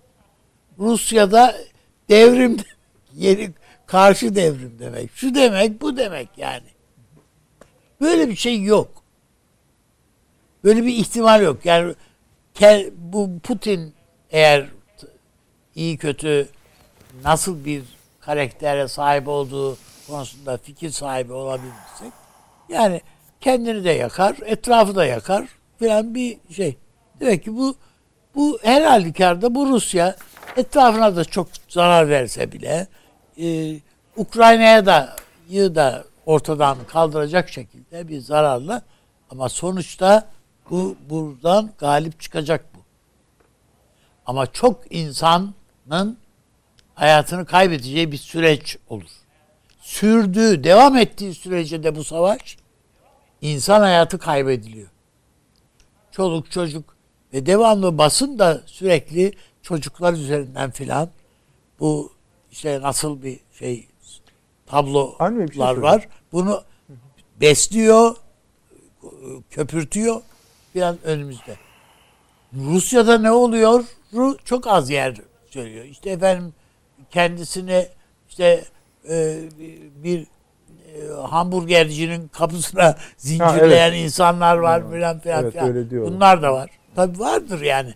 Ama Bir bu de tabii Rus haber kaynaklarının çoğu artık sosyal medyanın bir kısmında ama genel olarak internet üzerinde Evet. ambargolu biliyorsun. ambargolu falan da ama yani e, bir bir de bu tarafı da var yani. Tabii, işin. tabii canım, Ö- doğru Öyle bir tarafı da var. Ama sonuç itibariyle ben Zelenski'nin bir an evvel ne yani ne ne olması gerekiyorsa olacak Bir şey sorayım. Siz o aşamanın yakın olduğunu düşünüyor musunuz? kesinlikle. Peki e, Yani- şöyle mi diyeceksiniz eğer o olursa? Ha? Yani Zelenski çıkıp derse ki bizim bazı şartlarımız vardı Ruslar kabul ettiler. Biz de onların söylediği bu üç şartı kabul ettik. Kabul et.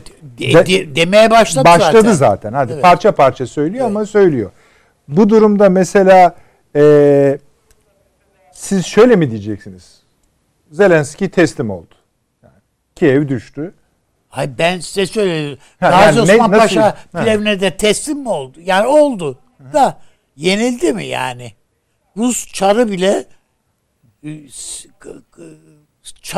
k- kılıcını iade etti. Yani işin kahramanlıksa yani şey yapamadığınız yer noktada askerlerinin, insanların ölümünü e, şey yapmadığı için efendim o, o olabilir.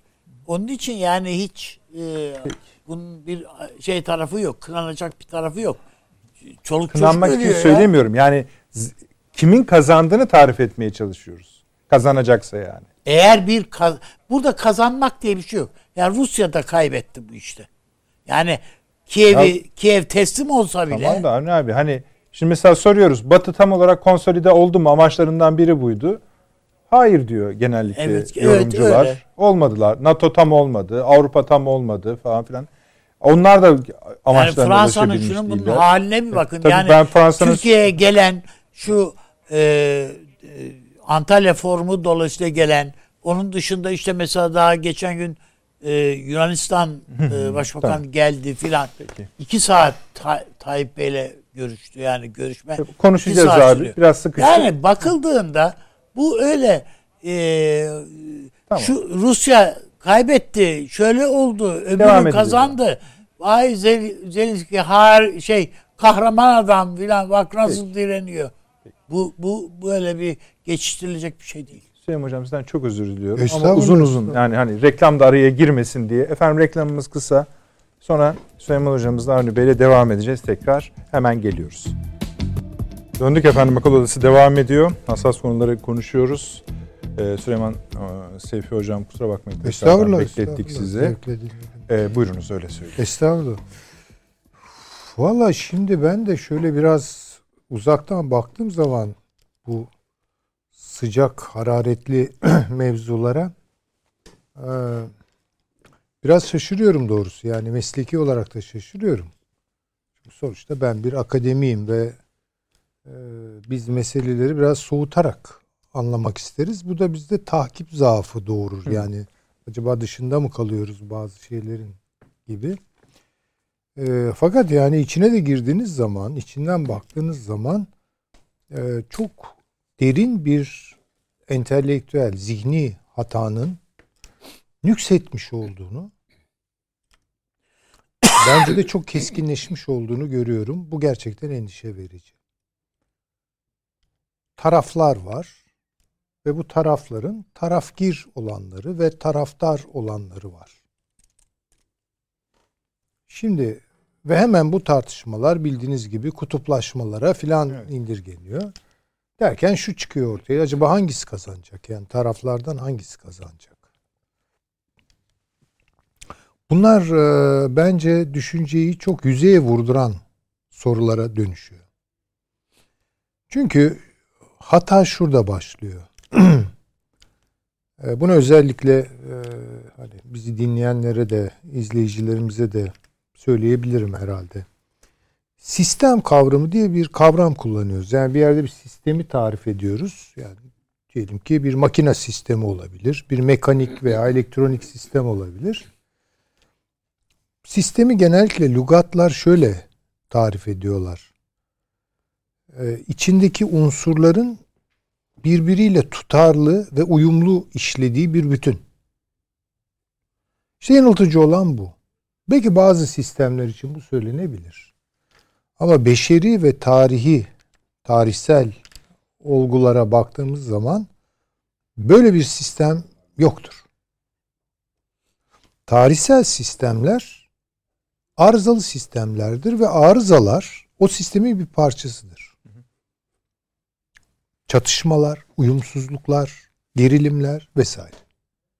Genellikle gözden kaçırdığımız şey bu çatışma noktalarında ortaya çıkan e, tarafları e, bir araya getiren ve çatıştıran nedir veya uzlaştıracak olan nedir bu soruyu gözden kaçırıyoruz. Bir dünya sistemi var. Bunu hep vurgulamaya çalışıyorum. Bu dünya sisteminin içindeki çatışmalar sistemik çatışmalardır. Önce onu görelim. Ve eğer burada uzlaşmaz noktalara gidiliyorsa savaş gibi hele hele bu devirdeki o nükleer savaş tehlikesini filan düşündüğünüz zaman e, ortada çok sistemik bir mesele vardır. Ve bu sistemik mesele o kadar derin bir meseledir ki onun içinde çatışan iki tarafı da bağlar ve burada kazanan aslında zannedildiği gibi kazanmamaktadır. Kaybeden de zannedildiği gibi kaybetmemektedir. Eğer bir kayıp söz konusuysa her ikisinin kaybıdır. Eğer uyuşma ve barış gibi süreçlerden geçerek, yontularak bir denge tutturulmuşsa bu sistemin zaferidir. O taraflardan herhangi birinin zaferi falan değildir. Şimdi biraz böyle bakalım. Yani bunun arka planı teorik veya felsefi veya metodolojik olarak doludur.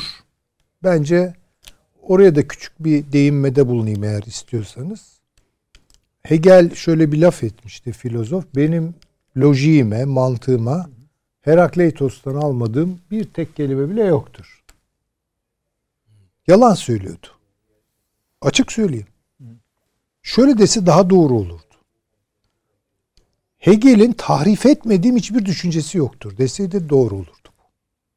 Çünkü Hegel'in perif, perifizeus yani diyalektik çatışmalar, karşıtlıklar üzerine yazdığı kitap ki parça parçadır. Hani bir kere çok elimizde yekpare olarak yoktur ama orada ne tez antitez kavgasından bahsedilir. Yani tez antitez diye bir şey kullanılır. Ne de sentez diye bir şeyden bahsedilir. Esas tehlikeli olan şey budur. Yani tahrifat oradadır. Sadece söylenen aydınlıklar karanlığa, karanlıklar aydınlığa evrilir. Çatışmalar vardır. Karşıtlıklar birbirine evrilir ve bunların çatışması aslında bütünseldir.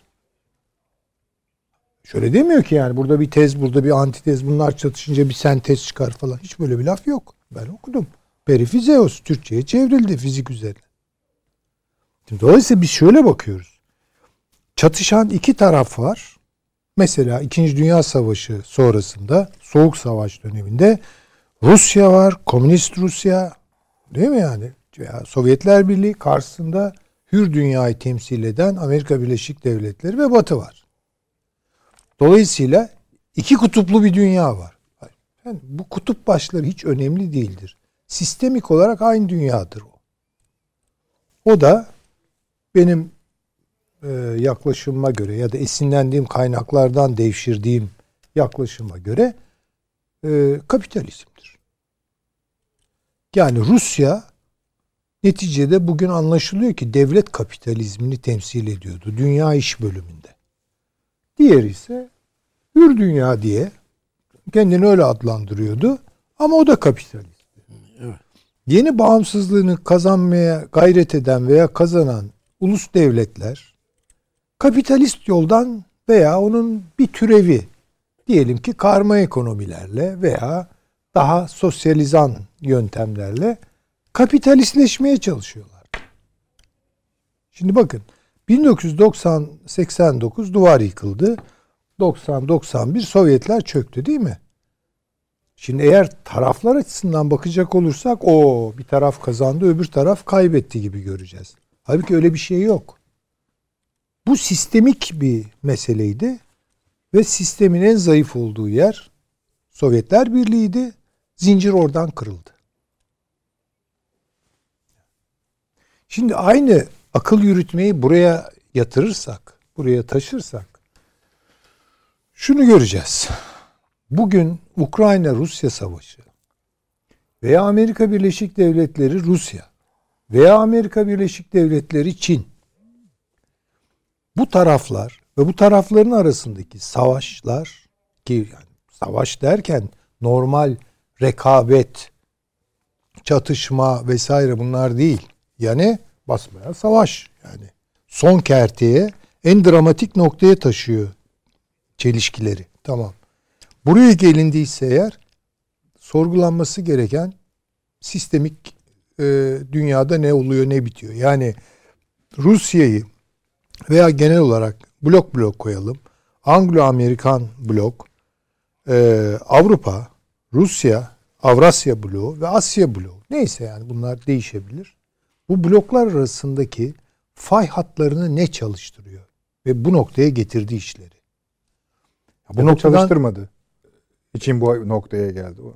Yok tam tersine Hı. o sistemik krizler bu fay hatlarını tetikledi. Tamam. Ama şimdi e, salt veya saf olarak stratejik bakarsak bu görülmez. Ya o zaman işte jeopolitik diye bir şey ki yanlış değildir yani çok önemlidir Tabii. ama meseleyi anlatmıyor bize. Ben kitabın gene ortasından giderek şunu söyleyeyim. Ayrıntılara belki sorular çerçevesinde e, yer veririz. içini doldurabiliriz. Efendim bu savaş ve bunun tetikleyebileceği muhtemel başka savaşlar. Sistemin artık kendi kendisini idame ettirmesinin imkansız olduğu bir noktaya getiriyor bize bizi. Savaş da zaten bu çaresizliğin ürünüdür. Savaşa yol açan bütün alt süreçleri de bunun içine koyabilirim. Yani Amerika, NATO nasıl sıkıştırdı Rusya'yı? Nasıl onu bir varlık mücadelesine sürükledi? Rusya buradan hangi vazifeleri çıkarttı, neler yaptı vesaire. Yani bunlar anlatılabilir. Ama sonuçta bütünüyle sistem ve sisteme dahil olan bütün unsurlar kaybedecek. Yani Amerika Birleşik Devletleri de kaybedenlerden olacak. Batı da kaybedenlerden olacak. Çünkü artık çelişkilerin, gerilimlerin normal işleyişinin dışına çıktık. Savaş o demektir. Yani faz değişti. Orada akıl falan biter. Yani biz çok rasyonel bir takım şeyler arıyoruz. Yani o niye öyle yaptı, bu niye belki de hiçbir şeyi yapamadıkları için yaptılar. O noktayı bile düşünmemiz lazım yani. O ihtimali de gözden kaçırmamamız lazım. Şimdi söyleyeyim hocam. Bir şey, buyurun. Bu, siz yani hani, tamam. Şu, olarak söyleyebilirim yani, böyle. Tamam. Evet. E, yaklaşımınızı gayet iyi anlıyorum. E, Rusya'yı ne yapacağı sorusu hani öyle bir soru vardı ya. Rusya'yı ne yapacağımız sorusunu ben Rusya'nın kendisinin cevapladığını düşünüyorum Ukrayna harekatıyla. Ancak sizin de bahsettiğiniz gibi hani bu aslında hakikaten küçük bir parça. Şimdi diğer konular e, bize çok fazla bu yırtılmanın diğer söküklerinin attığını gösteriyor. Tabii. Mesela Suudi Arabistan örneğini vermemin sebebi oydu. İran tabii, hakeza. tabii yani- Tabii, tabii. yani, Yani teyiden. şöyle çok doğru, çok haklısınız. Yani bugün Amerika Birleşik Devletleri ne halde bilen var mı? Yani böyle işte çıktı yeniden bütün dünyaya efeleniyor falan. Amerika Birleşik Devletleri çok kötü bir durumda ekonomik olarak. Yani bir kere onu bilelim. Orada da sistem alarm veriyor. Ya Bunun şunu doğurduğu sosyal sorunlar var, siyasal gerilimler var vesaire. Hocam siyaseten de iyi durumda E değil. onu diyorum tabii yani, Yani- eğer yani unuttuk mu şimdi kongrenin basıldığını? Bu ne bu ne kepazeliktir yani bu bir sistemik olarak Amerika'da işlerin çalışmadığını, yürümediğini gösteriyor. Avrupa'ya bakıyorsunuz benzer bir tablo. İşte onu- Rusya'ya bakıyorsunuz benzer bir tablo. Çin kapandı. Hindistan'da ne olduğunu bilmiyoruz. Orta Doğu karman çorman. Yani genel bir manzaraya Yani bakalım. bu Amerika'nın galip geldiği bir Hayır şey tablo efendim, değil tabii. katı. Yani. Ben söylüyorum yani nihai tahlilde Amerika'nın hegemonik olarak merkezde bulunduğu ve hala o ayrıcalıklarını sürdürmek istediği bir dünya yıkılacak. Bu açık. Yani yıkılacak derken tabii böyle deprem gibi bir şey akla gelmesin. Yani tamamen farklı bir noktaya doğru savruluyor insanlık. Bu bir uygarlık değişimi olarak, bir medeniyet değişimi olarak da tarif ediliyor. Burada kazanan kaybeden yani Rusya şimdi bunu ekonomik olarak baktığımız zaman biraz daha iyi anlıyoruz. Öyle bir kompozisyon çıkıyor ki bizim karşımıza. Ya Rusya'ya ben yaptırım uyguluyorum. E uygula. Peki tamam. Ne yapıyorsun bunu yaparken? Ekonominin normal olağan akışlarını felce uğratıyorsun. Bu neye yol açacak? Bu göbekten birbirine bağlı olan bütün bu ekonomik network'ü çökertecek. Tam burada bir şey paylaşabilir miyiz? Buyurun. Şimdi bu taze bir şey bu da. Hindistan ve Rusya e, petrol alışverişi için rupi ruble ticaret mekanizmasını değerlendirmek adına Çin yuanını referans alarak Buyurun. yani şimdi bu şimdi mesela bakın bu Buyurun. parçalar çok böyle işte onu diyorum. Yani- Yani ve Yani şimdi- aslında bir Ay ürkütücü buluyor. şeyde Cumhurbaşkanımızın da bir ifadesi Tabii, var. tabii, evet. Tabii. Türkiye ile Rusya arasında ruble üzerinden Yani, yani ticaret şimdi nasıl devam başa eder. Gelecek? düşünün, Amerika- Hindistan'la Rusya enerji alışverişi yapıyorlar paşam. Kendi paralarını kullanacaklar ama neyi referans alalım dediklerinde hani Ve kendi paralarını kullan. az, E, tamam ya, bu- şey bu- yani. bu şu 100 demektir. milyar dolarlık Bu şu demektir. alışveriş. Yani netice olarak Atlantik'in merkezde olduğu bir jeostratejik üstünlük bunu sürdüremez hale geliyor. Ama bugünkü fotoğrafa baktığımız zaman tersini görüyoruz. Bak Amerika yani böyle çıktı Rusya'nın belini büküyor, kollarını kırıyor, bacaklarını kırıyor falan. Öyle bir şey olmuyor ki. Tam tersine başka bir yere doğru evriltiyor süreçleri bu. Ve Amerika buna mani olamayacak. İşte tamam şimdi biz bunları tespit olarak söylüyoruz O zaman ama ben biraz Atlantik'ten- ürkerek söylüyorum. Yani E- bunlar ürkütücü değil mi sizce? İşte bakınız ürkütücü olan nokta şu. Kimse şunun hesabını yapmıyor veya bu, şu soruya cevap vermiyor. Daha doğrusu o soru sorulmuyor bile. Ya bu iş burada başladı. Amerika, İngiltere bu işi kışkırttı. Bu noktaya kadar getirdi. Yani Rusya'nın beline, böğrüne, bıçağı dayadık yani demektir bu. Bu savaşı engellemek için kılını kıpırdatmadı. Hatta teşvik etti. Ama yarın bu bir nükleer felakete yol açarsa mesela değil mi yani? Veya bu dolarizasyon artık e, işlememeye başlayıp yani. yerine başka başka e, alışveriş e, şeyleri, networkleri, başka rezerv e, değerler üzerinden oluşturulursa ve bu Amerika içinde bir varlık sebebi haline gelirse elinde böyle korkunç bir silah bulunduran Amerika bunu kullanmayacak mı yani? Mesela kullanma ihtimali yok mudur? Yani sürecin ne kadar şey kötü söylüyorsunuz. kötü gidebileceğine dair, ne kadar tırmanacağına dair kimse ya yok yok kullanmazlar. E tabii yok yok savaş çıkmaz. E öyle çıkıyor ama savaşlar. Yok yok yok bir şey olmaz. Olmaz olur mu? Oluyor. Ya unutmayalım ki savaş sistemik krizlerin modern dünyada sistemik krizlerin son aşamasıdır. Yani bu sistemik bir krizdir. Bu konjonktürel, dönemsel bir kriz değildir.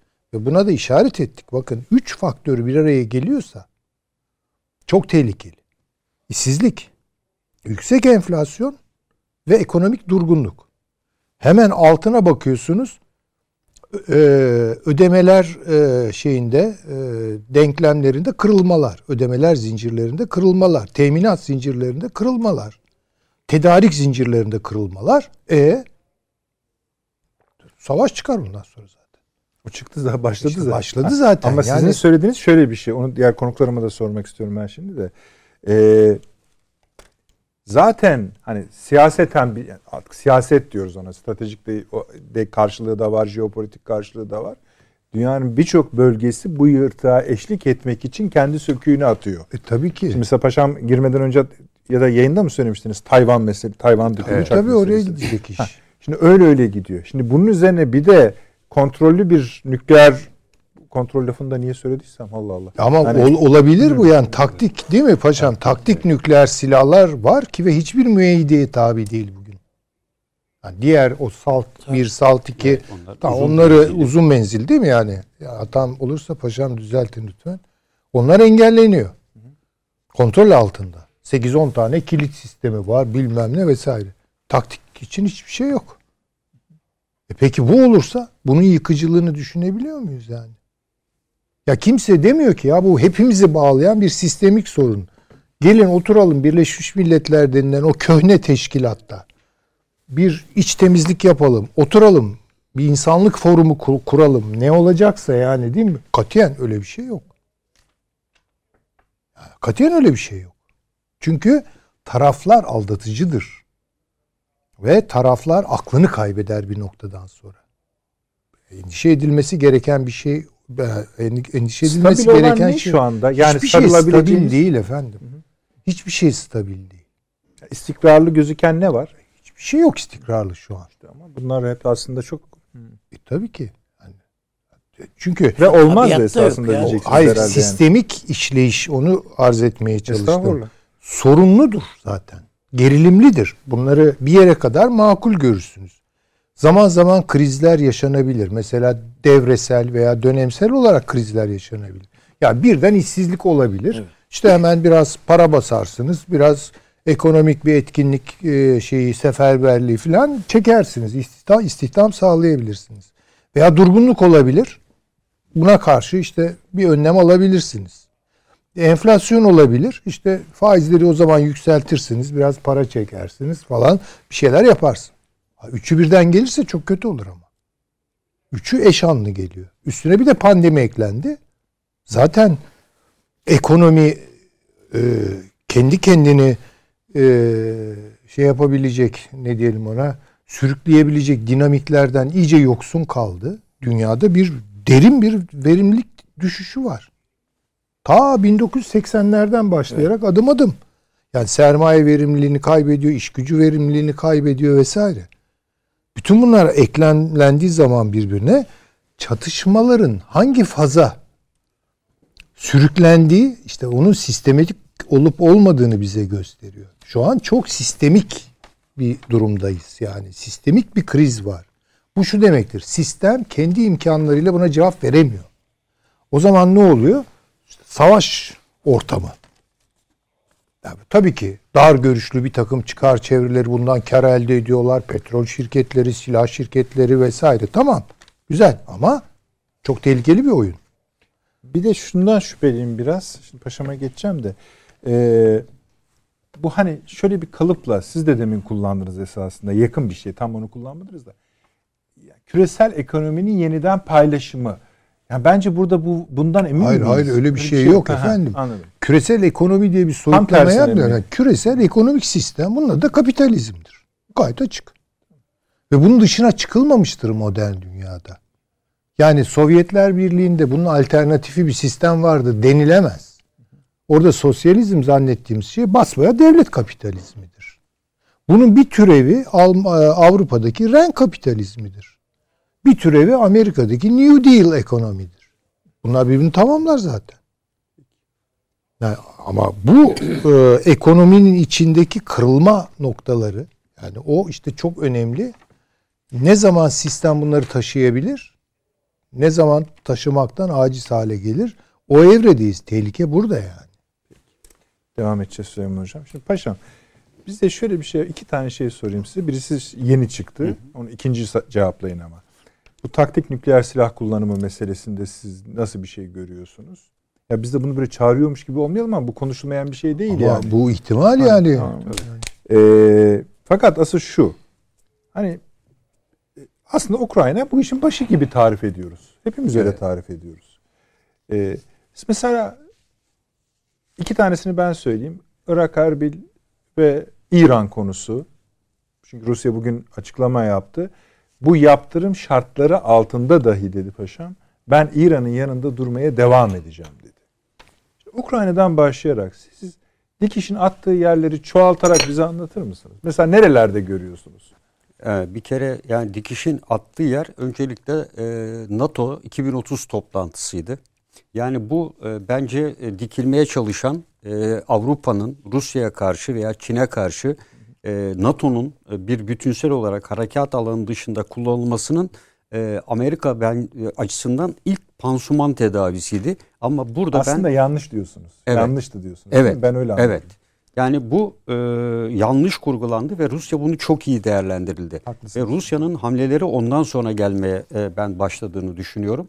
E, birinci aşama buradaydı. İkinci aşama e, özellikle e, Ukrayna'nın e, Minsk 1 ve Minsk 2 anlaşmalarının imzalanmamasının arkasında Biden'ın özellikle NATO'yu ortak hareket etme konusunda ve 2030 vizyonu konusunda cesaretlendireceği ve NATO'yu bu yönde sevk edeceği inancı vardı. Yani Minsk 1 ve Minsk 2 esasında mantıksız ve bilinçli olarak değil, bütünleşmiş bir Avrupa'yı NATO 2030 vizyonunda onaylatarak NATO'nun yeni harekat alanının Ukrayna'da olabileceği şeklinde veya e, başka alan olabileceği şeklinde bir düşünce hakimiyeti içinde Minsk 1 ve Minsk 2'yi imzalattırmadılar. Yani bu e, Rusya bunu nerede gördü? Evet e, Eylül'de yapılan liderler zirvesinde artık NATO'nun yeni harekat alanı konusunda çatlaklar oluştuğunu gördüğü anda Rusya artık bu sürecin içine girdi. Yani Ukrayna'ya NATO harekat alanı olarak kabul edilmeyeceği netleşti. Bu durumda Rusya'nın eli güçlendi. Yani Rusya çünkü harekat alanı dışında kullanılsaydı o zaman Ukrayna, Akdeniz vesaire veya Orta Doğu NATO'nun yeni harekat alanı kapsamına girecekti. E, gerçi buna uygun bir yapılanması NATO'nun hemen olmayacaktı. Yani şu anda kabul edilmiş 7. şu anda doktrini var. 8'e doğru gidiyorlar zaten. 8. doktrin. Buna uygun bir kuvvet yapılanması zaman alabilecekti. Ancak buna rağmen bile şu anda Amerika mesela ne diyor? Hava sahasını kapatamayız diyor. Veya Rusya ne diyor? Buraya yardıma gelen her birliği e, savaş e, sebebi, casus belli gibi kabul edebiliriz diyor. Ama orası NATO'nun harekat alanı olarak tanımlansaydı, NATO'nun o e, zirvede bence Rusya bu harekatı yapamazdı. E, bu e, bence ikinci e, kırılma noktasıydı. Yani e, bu konunun. E, üçüncü e, bence en önemli kırılma noktasını e, burada Amerika Birleşik Devletleri'nin e, özellikle AUKUS zirvesinin Avrupa'nın ayrışmasında çok yanlış bir zamanlama olduğunu düşünüyorum. Bu Avrupa içinde özellikle Fransa'nın bu konudaki isteksizliğini ciddi bir şekilde arttırdı ve Biden'ın bu konudaki AUKUS yapısıyla ilgili evet bunu yapabilirdi ama bu zamanlamasının yanlış olduğunu Pardon. ve dün mesela Macron yani daha yani pazartesi günü dedi ki artık dedi Rusya ile barışı konuşmamızın zamanı geldi. Evet. Bir de biliyorsunuz eleştiri vardı. 2020'de Rusya'dan aldığımız veya sattığımız silahların hepsi hukuka uygundur dedi. Buna yönelik eleştiriler vardı ve bu ifadeyi kullandı Macron. Yani üçüncü nokta e, bu, bu acıyı Macron unutmuyor. Yani Fransa'nın e, imzaladığı sözleşme kapsamındaki denizaltıları Avustralya'ya verirken pat diye çocuğun elinden oyuncağını alırsın gibi pat diye aldı ve oraya verdi. Biraz pahalı oyuncak. Evet yani bu e, bence e, üçüncü kırılma noktasıydı. E, Rusya'nın e, üçüncü, dördüncü kırılma noktasını bence bir türlü sona erdirilemeyen İran'la olan nükleer müzakereler teşkil etti. Bu sürecin uzaması Orta Doğu'daki barış ve istikrarsızlığı arttırdı ve bu süreç bence e, Rusya'nın işine geldi. E, Amerika'nın e, biraz kafası karıştı. Dikkat ederseniz Doğu Akdeniz'den çekilir gibi oldu. Esmit'i desteklemiyorum lafları da Ukrayna'nın elini şey Rusya'nın elini güçleştirdi. Yani e, onu desteklemiyorum diyor. Şimdi ne diyor? Rusya'dan enerji almayacaksınız diyor. Amerika Birleşik Devletleri Ona uymadı ki şeyler. Evet Değil mi? Uymadı. içinde kaldı. Yani bütün bunları arka arkaya koyduğunuzda bence Amerika çok ciddi bir jeopolitik hata yaptı burada. Yani e, elindeki kartları e, ana düşüncesi stratejisiyle uyumlu kurmadı. Başlangıçta kurmuş olduğu düzen attığı her bir e, modüler bir sistemde esasında ama modülleri birbirinin üstüne koyamadı. E, ve bu Rusya'ya dediğim gibi Putin'e e, uygun bir yer ve zamanda bu stratejisini uygulama imkanı verdi. E, dolayısıyla bunu e, bence e, bu kırılma noktaları ve nihai kırılma noktası da e, Çin'i boykottu. Çin'i diplomatik boykot bence çok Sonra onu bir... affedersiniz çok özür Evet. dilerim. O tükürdüğünü yaladı Yaladı, evet. Ama iş işten buraya Amerika bu politika dağında ne olursa olsun gideceklerdi buraya. Eğer e, Rusya ile Çin arasına çomak sokmak, araya bir kama sokmak istiyorlarsa eğer oraya gitmiş olsalardı ve diplomatik boykotu sürdürmeselerdi Çin'le Rusya arasındaki bu stratejik işbirliğinin de belki o süreçte anlaşmasının da önüne geçebilecekti. Ama e, sığ bir anlayışla sadece diplomatik boykotla yanında Kanada'ya, Avustralya, İngiltere'ye alarak biz sizi diplomatik boykot ediyoruz. Sporcularımız yarışıyor. Bu boşluğu Rusya çok iyi değerlendirdi adeta bir şov yaptı. Çin medyasında da biz sizin yanınızdayız dedi. Yalnız değilsiniz dedi Çinlere. Bu da bence Amerika'nın çok ciddi bir kırılganlığını oluşturdu. Bütün bunları ortaya koyduğumuzda dediğim gibi altı temel faktör e, Rusya için e, uluslararası alandaki ortam, e, askeri ortam dahil ve mevsimsel açıdan da bütün şartlar bir araya geldi. Elinde bir e, evet Rusya'nın zafiyeti var vesairesi onlar ayrı bir yerde ama Rus e, siyasi e, açıdan e, Putin'in eli güçlendi. E, bu- yandan da şimdi e, Rus ordusu eksik hatalı gidiyor birçok hatalar yapıyor ama karşısındaki NATO güçlerinin yaptıkları doğru düzgün bir tatbikat yok. Yani siz 10 bin askerin katıldığı bir tatbikat demeyin bunun üçte ikisi lojistik birliklerdir. Ee, Rusya'nın yaptığı da öyledir. Ama Rusya en azından askeri birliklerini biraz daha harbe hazır hale getirdi. Ee, Ukrayna biliyorsunuz bir gün iki gün sonra genel seferberlik ilan etti. İşte birinci, ikinci Dünya Savaşı'ndaki Polonya'nın yaptığı aynı hata gibi. Polonya Rus şey saldırdığı anda e, Hitler 1 Eylül 1936'da seferberlik yeni ilan edilmişti ve yolda gidenler toplanarak esir edildi askerler daha cepheye gitmeden. Yani bu e, hususlar bence Rusya'ya e, hem doktrinini uygulamak için uygun bir mekan ve zaman sağladı. Bu İşte yaptırımları biliyordu. da, yani sizin anlattığınız bu öykü, kronoloji her neyse e, gerekçeler, yırtılma noktaları Bir şey esasında sorayım ben paşama. Paşam sizin başlangıçta söylediğiniz bu yıldırım harekatı kelimenin o ma- gerçek manasıyla eğer Rusya bir yıldırım harekatı uygulamış olsaydı bu bu bu e, tablo değişir miydi? Yani 18 Şimdi gün şöyle tabii ya buradaki sürünüyor şimdi koca. Rusya or- Rus e, ordusu. bu askeri doktrinde şöyle gider. Rusların e, esasında 2. Dünya Savaşı'nda uyguladığı Sovyetler Birliği'nin bugün de günümüze giden derin savaş doktrini dediğimiz bir doktrinleri vardır. Bugün bunun içine hibrit savaş ve Gerasimov'un ortaya attığı hibrit savaşı da eklenmiştir. Yani savaş alanında taktik aldatmalar Yani kirli bir savaş. Evet kirli savaşı şu anda Evet. yapıyor. Yani bu kirli savaşı kim yapar? Tanıma baktığınızda uluslararası alanda haydut Evet. devletler yapar. Yani Rusya Evet. şu anda bir haydut, Libya'da filan yapılan Evet, haydut devlet statüsündedir. Yani savaş için her türlü aracın meşru olduğu bir süreçtedir. Ama Yıldırım Harbi doktrininde şöyle bir şey vardır. Yıldırım Harbi'nde zırhlı birlikle ve bütün güçlerle derinlikteki düşmanın direnç noktasına ani ve şiddetli hızlı harekat işte. vardır. Yani bunu yapmadılar. Evet Ruslarda şöyle bir yaklaşım vardır ama.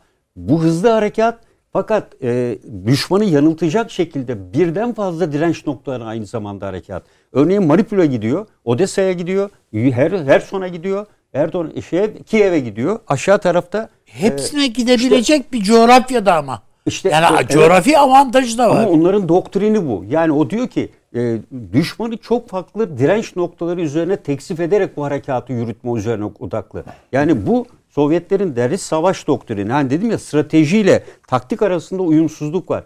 Bu boşluğu aradaki operasyonel dediğimiz kuvvetlerle doldurmaya çalıştılar. Yani bu direnç noktalarına giderek.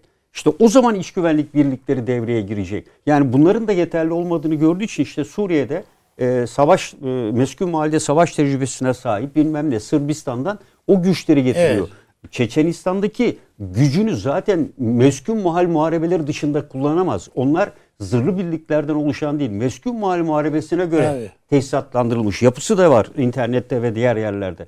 O organizasyon bu tür bir harekatta, yarı konvansiyonel harekatta kullanamazsınız zaten. Onun kullanılacağı yer ve zaman vardır. Ee, onu yer yer kullanıyor olabilirler şu anda emin değiliz. Ama şurada emin olduğumuz şey var. En az 3 veya 4 tane zırhlı tümen veya kol ordusu Peki var. paşam bu NATO eğitim üssünün Evet. vurulmasına ne diyorsunuz? Ee, ben e, burada harekatı derinliğe... Ve sessizlikte gür, güm, gümbürtüye gitti yani. yani bu, 200 kişiye yakın Evet. insan öldü ve kimsenin ağzını Orada açmıyor. şey söylüyor zaten e, eski Dışişleri Bakanı. Biz burada diyor çeşitli ordular NATO NATO üyeleri ülkelerine NATO ülkeleri diyor canım. adamları eğitiyorduk. Eğitim diyor. Organize ediyorduk. Burayı vurdular diyor. Tabii tabii Evet. yani silah ve Aslında NATO üssü gibi bir şey Tabii yani. NATO Esasında canım. Polonya üzerinden bu harekat öncesi de savaş her türlü malzemenin gelip buradan dağıtım noktası burası. Yani e, askeri eğitimi yapılıp sevk edildiği yerde burası çok önceden beri bilinen tabelası falan da olan bir merkez. Yani bunu e, kimse saklamıyordu ama şu yaptı. Bu yardımlarla ilgili devam ettiği için dikkat edin Polonya uçak vereceğim dedi. Verirsem vururum dedi. Silah vermeye devam ediyorsun. Kaynak bu savaşın ülkeyi de vururum evet, dedi. kaynak Konvoyu ülke. da vururum dedi. Bence burada esas olarak bu noktayı vurarak şunu söyledi. Hem gelen yabancı askerlere e, çünkü Evet. orası aynı zamanda gelen Sonunuz böyle oldu. Evet bu olacak dedi. İkincisi de buradan gelen malzemeleri ben takip ediyorum. Bu işin farkındayım dedi. Oraya vurarak. İkinci mesajı da bu. Çünkü Polonya sınırına yaklaşık 20-30 kilometre herhalde. 20 burası. Çok da- kilometre. 20 Çok, kilometre. çok yapışık yani. Bu çok stratejik Zaten bir hata. 3-5 füze gidebilirdi şeye. Yani Hocam e, zaten Polonya sınırı- şöyle Polonya'ya yani- gidebilirdi. Yani Söylüyorlar Polonya sınırı yani bu üzerindeki yeri de Amerikalılar vururdu, falan da- aslında. Bu. Almanlar filan da Peki. teslim ettikleri nasıl hani o gizli diyorlar ya teslim Evet. ettiğimiz lojistik üssümüz var efendim teslim ettiğimiz nereye teslim ettiği belli değil filan deniliyordu. İşte buraya teslim ediyorlar. Evet evet. Orayı Evet, aynen bir orası. lojistik, üssü hem olarak personel kullanıyor. hem lojistik dağıtım üssü, Evet. üssü. Bir de şunu gösterdi. Yani ben elimdeki silahla istediğim noktayı istediğim şekilde vurabilirim Evet. mesajını da verdi. Yani elindeki e, e, benzeri sistemi de biliyorsunuz İran'da verdi yani Erbil'de. Aynı şekliyle. O da 3 tane 5 tane füze attı. Teşekkür ederim paşam. Taşansı hocam, e, size de o iki soru aslında paşam çok özür dilerim hemen geliyorum Taşansı hocam. Şeyi söylemediniz. E, taktik nükleer silah. Ha. Yani burada e, esas ona Yani gelmeden evvel görüyor musunuz yani? Ee, evet kullanılabilir ama bende ondan önce e, burada biliyorsunuz Amerika'nın kimyasal silah üretim laboratuvarları ile ilgili Ha, kimya- iddialar var. Biyolojik, te- üstelik de Amerika'nın demiyorlar. Pentagon'un. Pentagon'un tabii Hayır, bu, tabii. Bir evet. de bu muamma devam ediyor. Evet bu çok Yani ciddi bugün bir kim olay. çıktı dedi birisi. Kırgızistan'da da var yani Evet, bu. evet. Kazakistan'da, Kazakistan'da var, da bilmem var. nerede var. Ne kadar dediler? Biz 100 tane olduğunu tahmin ediyoruz dedi Rus, Ruslar.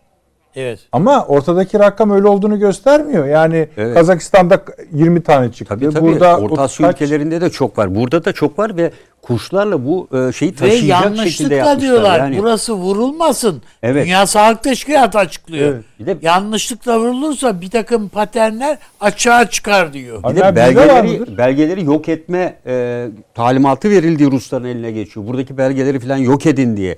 Yani bu e, Ya bunlara da? Bizde ben var yani mı? hocama katılıyorum. Ne bilirim yani herhalde Allah muhafaza Taktik bir şey nükleer, olursa taktik nükleer silah bu aşamada kullanılmaz ama e, Rusya e, bunu her an için kullanabilir. Özellikle kimyasal e, veya biyolojik silah laboratuvarları ilgili daha Böyle bir riski deliller eline geçtiği anda e, bunu e, esasında bir kendisi saldırı için bir avantaj olarak değerlendirebilir ama taktik seviyede ben kalacağını, bunun etkisinin sınırlı olacağını düşünüyorum. Ama e, çok zorda kaldıkça elbette. Evet, ya bu risk var ama. Elbette tabii. Peki teşekkür ederim. Taşansı hocam yine sizdeyiz.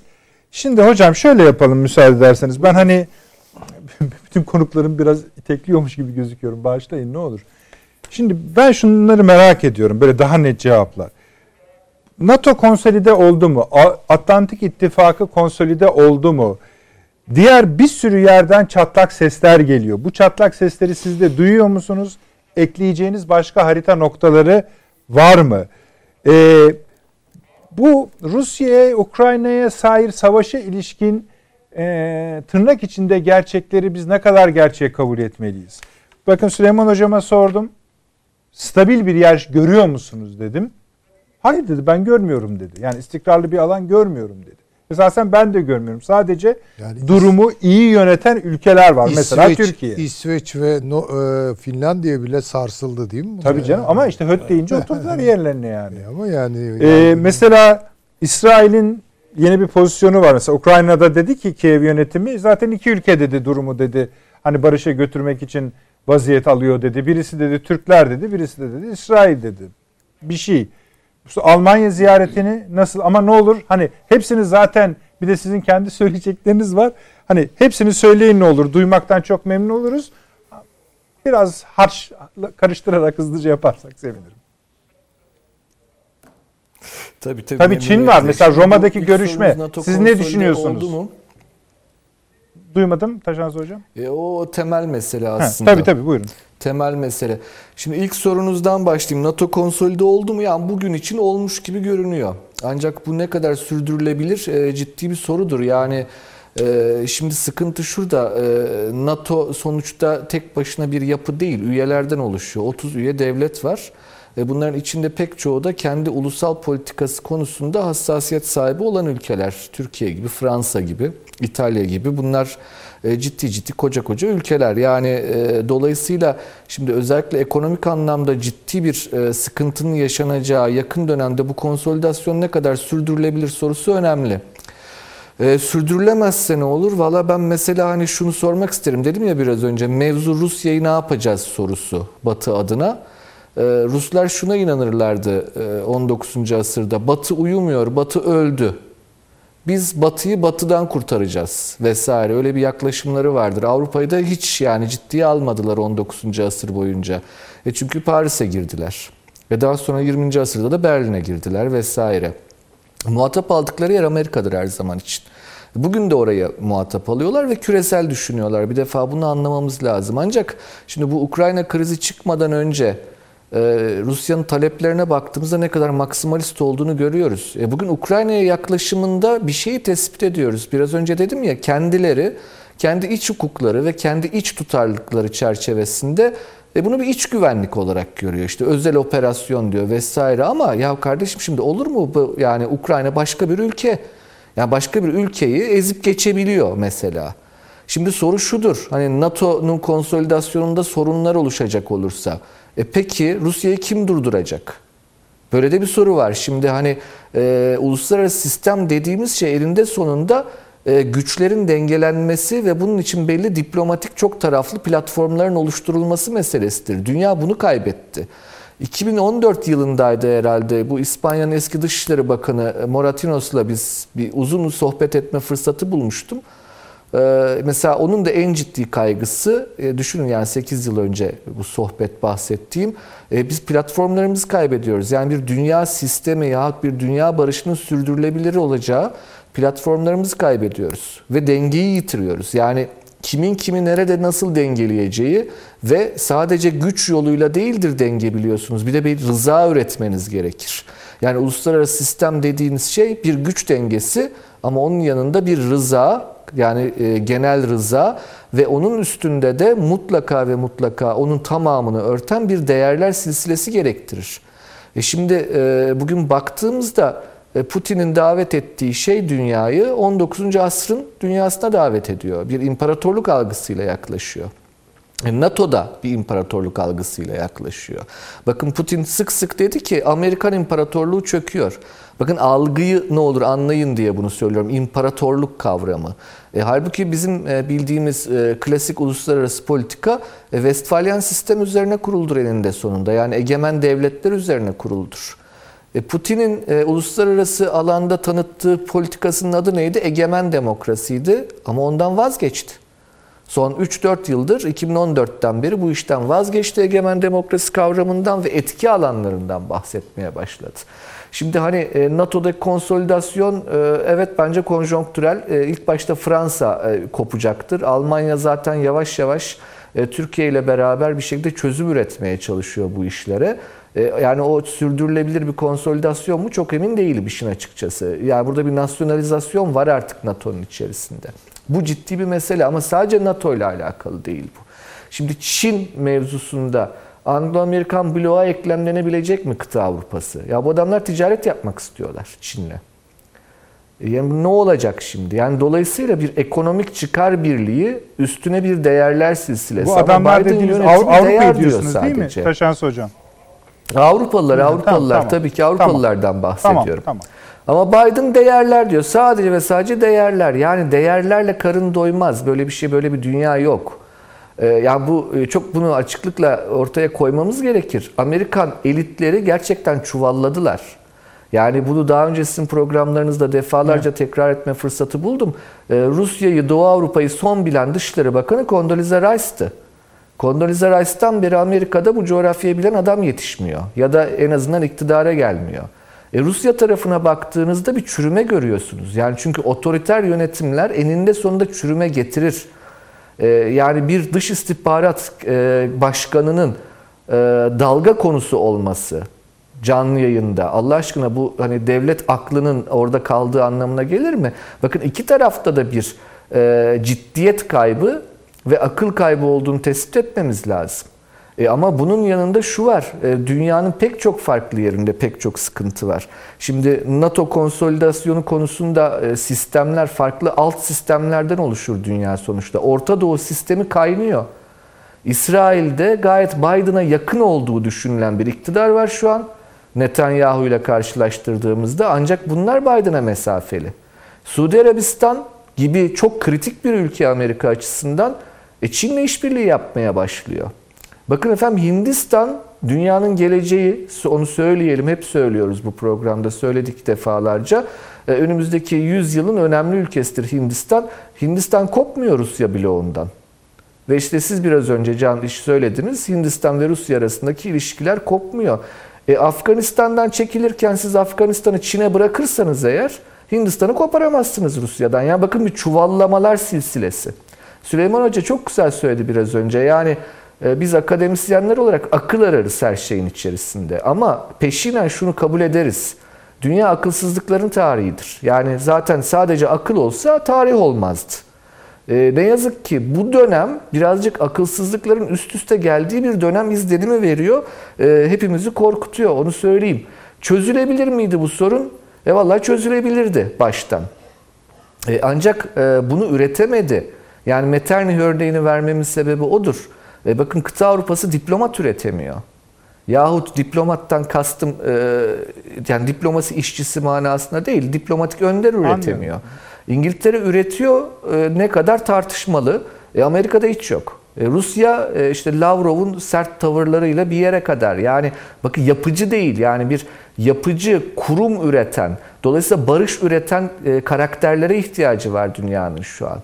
Ee, ve bunların belli bir ülkenin gücüyle olması gerekir. Yani bunlar da belli başlı işte güvenlik konseyi üyeleridir. Bunun eksikliğini tespit ediyoruz. Ve çok taraflı siyasetin e, belirli platformlardan yoksun olduğu böyle bir dönemde e, bu savaşların büyüme riski çok e, ne yazık ki korkutucudur. Şimdi Rusya ile Batı bir yerde anlaşacak. Yani bu sürgüt gitmeyecek herhalde. E o anlaşma masasında e, bu adam yani e, Rusya tarafı e, emin miyiz biz taktik nükleer kullanmayacağından? Valla ben hiç emin değilim. Hmm. Çünkü kartı masaya koymak başka bir şeydir biliyorsunuz. Elinizde tutmak ve masaya koymak başkadır. Şimdi onların aklıyla bakıyorum. Bakın bir daha söylüyorum. Bu doğru değil. Ama onların iddiası, Rusya'nın iddiası kendi toprağı benim kanımdan diyor. Yani anlaşılır bir şey bu belki ama yani başkasının ülkesi bu. Ee, ama e, Lvov'a Ivano-Frankivsk'e, Ujgora'da ve Lutska yani Galicia bölgesine kendi toprağı olarak bakmıyor. Çünkü burası 1939'da geçti Sovyetler Birliği'ne. Onun öncesi de Polonya'ydı. Onun öncesi de Avusturya Macaristan toprağıdır burası. Dolayısıyla e, Kiev'e gösterdiği ihtimamı bu bölgeye göstermez. Ve bir Ukrayna milliyetçiliği velev ki varsa e, oradadır. Yani Batı Ukrayna'dadır, Galicia'dadır. Ee, dolayısıyla hani e, korkutucu şeyler bunlar. Ee, ancak bir şekilde barış barış kavramı benim mesleğim o. Ee, akademisyenim ben önce barışa bakarım. Yani barış üretmek. Ve barışın üretilmesi sadece bir evrensel bir ideal olarak benim mesleğim, hayattaki duruşum çerçevesinde benim için önemli değil. Aynı zamanda Türk dış politikasının da temelidir. Yani çünkü biz şunu biliriz bu ülkede. Son 300 yıldır etrafımızdaki her savaş Türkiye'ye ciddi zarar vermiştir. Yani e, çıkar eksenli baktığımızda Türkiye'nin barış tarafındaki pozisyonu ve tarafını bilerek, tarafı bellidir Türkiye'nin. Ancak bu tarafının içerisinde de dengeli olmak. Yani taraf taraf olmamak demek değil. Ülkeler niye taraf olmasın? Taraf olurlar ancak holigan olmazlar. Koçbaşı olmazlar. E, dolayısıyla hani Türkiye'nin de e, böyle bir ihtiyacı olduğunu bildiğim için hem evrensel değerler çerçevesinde hem de Türkiye'nin dış politikadaki ulusal çıkarı ekseninde barış politikasını çok önemsiyorum ve e, ne yazık ki ne yazık ki barış konusunda çok umutlu olmadığımı da söylemek istiyorum. Yani Ukrayna özelinde bahsetmiyorum. Ukrayna'da Anladım. barış olur. yakın bir zamanda da olur. Ee, ondan Sonrası sonra Batı ile pazarlık için Rusya bir şeyler yapar. Ee, ancak bunun arkası var bakın. Yani şimdi e, Hindistan'ı bırak Hindistan'ı düşünmeden e, artık yeni dünyayı okuyamayız. Avrupa'nın e, konsolidasyon şu anki geçici konsolidasyonunun sürgüt gitmeyeceğini öngörmemiz gerekir. E bütün bir Afrika aslında şu an kaos içerisinde. Yani şu an bir saatli bomba çalışıyor Afrika'da. Çünkü bölüşüldü, parçalandı değil. Yani Orta Doğu'da da bir sessizlik hali var. Henüz e, ha şimdi oraya yakına geliyorum şimdi. Gelin Orta Doğu'ya Afrika'dan. Orta Doğu'da bütün taşlar yerinden oynuyor. Ve bakın İran, İran, İran diyorum devamlı. İran ta yakın tarihi boyunca bu derece şanslı bir dönem geçirmedi. İnanılmaz önü açık. E şimdi bunun dengelenmesi gerekecektir. Yani dedim ya dengedir elinde sonunda uluslararası politika. Ee, yani Rusya'nın da bir şekilde dengelenmesi gerekecektir. Yani Ukrayna krizi olmasaydı, bu savaş halini almasaydı ve bir barış yaratılmamış olsaydı, yani bir sınır çizilmemiş olsaydı Rusya'nın sınır neresi olacaktı? Şimdi şöyle bir şey yok yani e, efendim birilerine güvenelim ya da jest yapalım dış politika. Dış politikada jest olmaz ya da önden güven verilmez. Yani o duygu kıymetli bir şeydir. E, dolayısıyla sınırlılıklar kimin kimi nasıl sınırladığı üzerine hesap yapılmak durumundadır ve eninde sonunda bu sınırlılıkların ürettiği bir genel rıza ve bu ortamın üzerine de değerlerin inşa edilmesi gerekir. Ancak şimdi biz Biden'a baktığımızda e, tuba ağacı gibi vardır ya Kur'an'da anlatılan tuba ağacı ters duran. E, adam değerleri koydu ilk başta. Ya değer üzerinden uluslararası politika olmaz. Gerçekçi değil bu. Hiçbir şekilde gerçekçi değil. Yani e, efendim ne de demokratlarla otokratlar karşı karşıya. Çok güzel duyuluyor ilk başta. Kulağa hoş geliyor. Çin çok mu demokrat? Çin midir demokrasi dünyada Amerika'nın işbirliği yapacağı? İran mıdır demokrasi? Yani Allah aşkına hani bu e, birazcık şey yani e, e, evet yalan illaki vardır her ideolojik söylemin içinde ama artık inandırıcılığınızı yitirecek kadar büyük yalan söylerseniz o iş olmaz yani. Dolayısıyla burada Amerika'daki bir kapasite sorununu, Batı'nın temel kapasite sorununu ve onun dışında bölgesel güçlerin de ciddi bir girişim ve kapasite eksikliğini tespit ettiğimiz noktada evet e, böyle dönemler ciddi e, kaotik dönemlerdir diyeyim. Ee, ve hani bir Finlandizasyonla Ukrayna sorunu çözülebilecekken şu an çözülemedi bu hale aldı diyelim ve hani umalım ki en yakın zamanda daha az can kaybıyla e, ve bir şekilde uluslararası hakkaniyeti hepimizin içine de sinecek bir çözüm bulunsun diye umalım ama ümit var da olmadığımı söylemeliyim. Teşekkür ederim Taşans Hocam. Bu arada 5. tur sona ermiş müzakerelerde. Ee, arkadaşlar şimdi çıktılarına bakacaklar ne çıktıysa. Ama yarın e, 6. tur devam edecekmiş. Bu hala sanal ortamda mı arkadaşlar? Bu yani şey yani çevirim evet, evet. yapılıyorlar. O da işlevsel bir şey midir? Yani garip bir şey. Sanal ders gibi olur mu bilmiyorum Süleyman Hocam o işte. Sanal ders ne kadar ders oluyorsa.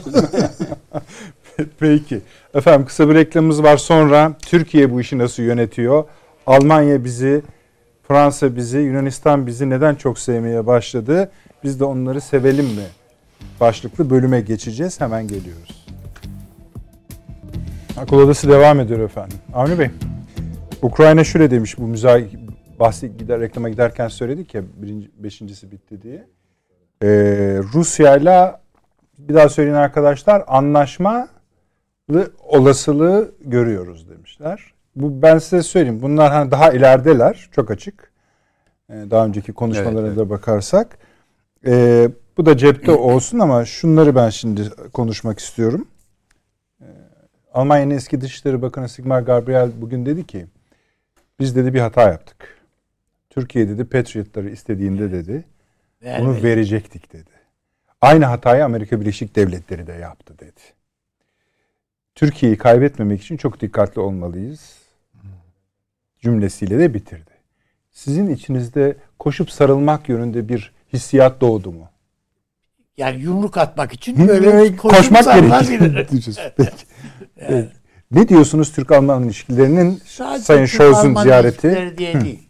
tamam. Ben esasında şöyle söyleyeyim. Bütün bu hadiseler olurken Türkiye'de herhalde lisede tarih öğretmenlerini düşünüyorum kafamda. Bizim çocuklarımıza yani lisede okuyan onlar daha bir anlayabilirler, kavrayabilirler. Herhalde bu coğrafyanın nasıl bir coğrafya olduğunu bizim tarih hocalarımız anlatmalılar. Yani bu Galicia dediğimiz yer neresi mesela diye. Değil mi? Bir kısmı Polonya'da, bir kısmı Romanya'da. Bizim bine yakın şey, binin üstünde e, şehidimiz var. İki, e, Birinci Dünya Savaşı'nda. Sırf Almanları üstündeki yükü alacağız diye gittik girdik oraya ve e, bir şehitliklerimizin sayısını bilmiyorum kaç tane. Yani bir kısmı Polonya'da, bir kısmı işte Romanya'da şehitliklerimiz. Bu Galicia coğrafyasını bizim tarih öğretmenimiz anlatmalı. Burada insanlarımız öldü. Şehit oldu. Bu hiç bilmediğimiz toprakları da sırf Almanları kolay, işini kolaylaştıralım diye öldük.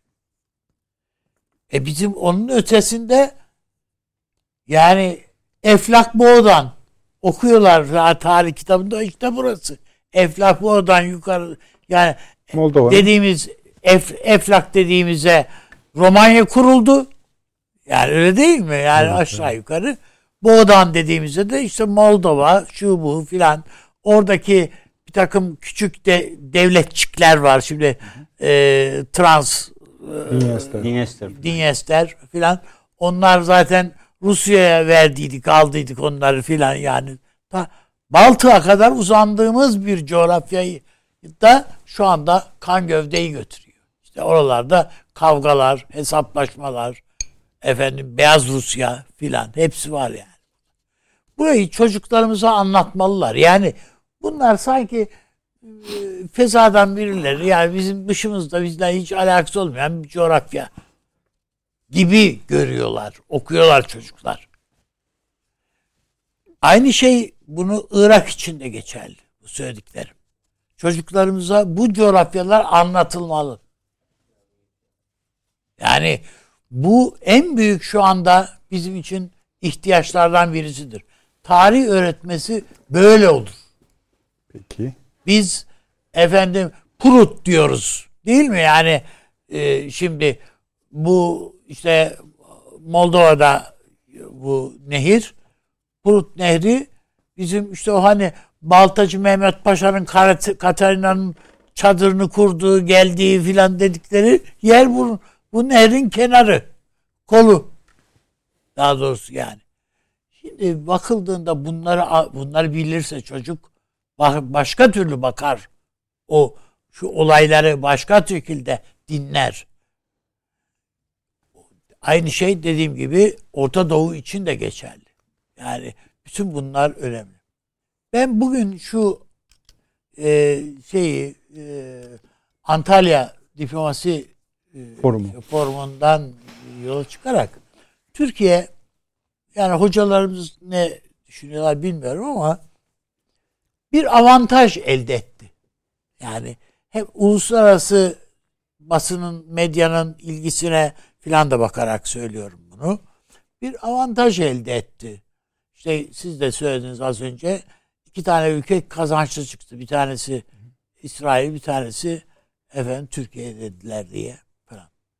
Avantajları elde etmek bir meseledir ve bunu yaparsınız. Ama bunu korumayı bilmek de bir marifet. Esas marifet orada. Bunu öteden beri söylüyoruz. Bunu hocalarımız da iştirak ediyorlar devamlı. Siyaset üretmek. Avantaj korumak böyle olur yani. Bu avantajların üstüne dayanarak, ona yaslanarak siyaset üretebiliyorsak bir şeydir. Bir takım izler, bir takım böyle belirtiler var. Ya mesela Irak'ta bu Sincar'a kadar uzanan operasyonlar e, bir takım hesaplarımızın yeni, başka türlü hesaplarımızın olduğunu gösteriyor. Yani Irak'ta İran'ın kaybettiğini gördük. Değil mi yani? Artık seçimde meçimde de İran temizlendi oradan neredeyse. Ama, Ama şeyde, bu geçici hı. bir şey. Olabilir. Ama füze saldırısı evet. yaptı. Ya füze saldırısı yaptı. Yapabilir yani. Yani İran, ama sıradan İran, bir yere yapmadı Bizim canım. sınırımıza çok yakın. Yani tabii. Yani yapabilir. Ama yani bu bu işte yani. Türkiye'ye karşı efendim sadece Türkiye'ye karşı değil efendim hem Irak yönetimine Bağdat'a karşı hem e, Amerika'ya karşı her İsrail'e karşı herkese bir şey yumruk salladı İran orada. Ee, bunlara Türkiye pabuç bırakmalı mı? Hayır. Kendi siyasetini eğer bir yerli yerine bir şeyler oturtturuyorsa bunu sürdürmeli. Ama bizim esas siyaset üretmek ihtiyacında olduğumuz Suriye'dir. Bunu yani e, az önce Taşan Hoca dedi ki yani Amerika'nın son şey e, siyaset yapıcı şey e, değil mi? E, efendim Condoleezza Rice mı dedi hı hı. hocam? Evet. Şimdi Victoria Nuland diye bir kadın evet. elindeki felaket bir kadın. Evet yani. yani ya o var işte Madeleine Albright filan. Yani bunlar Amerika'da yok oldular artık. Yani bu, bu tür insanlar yok. Siyasetten anlayan insanlar.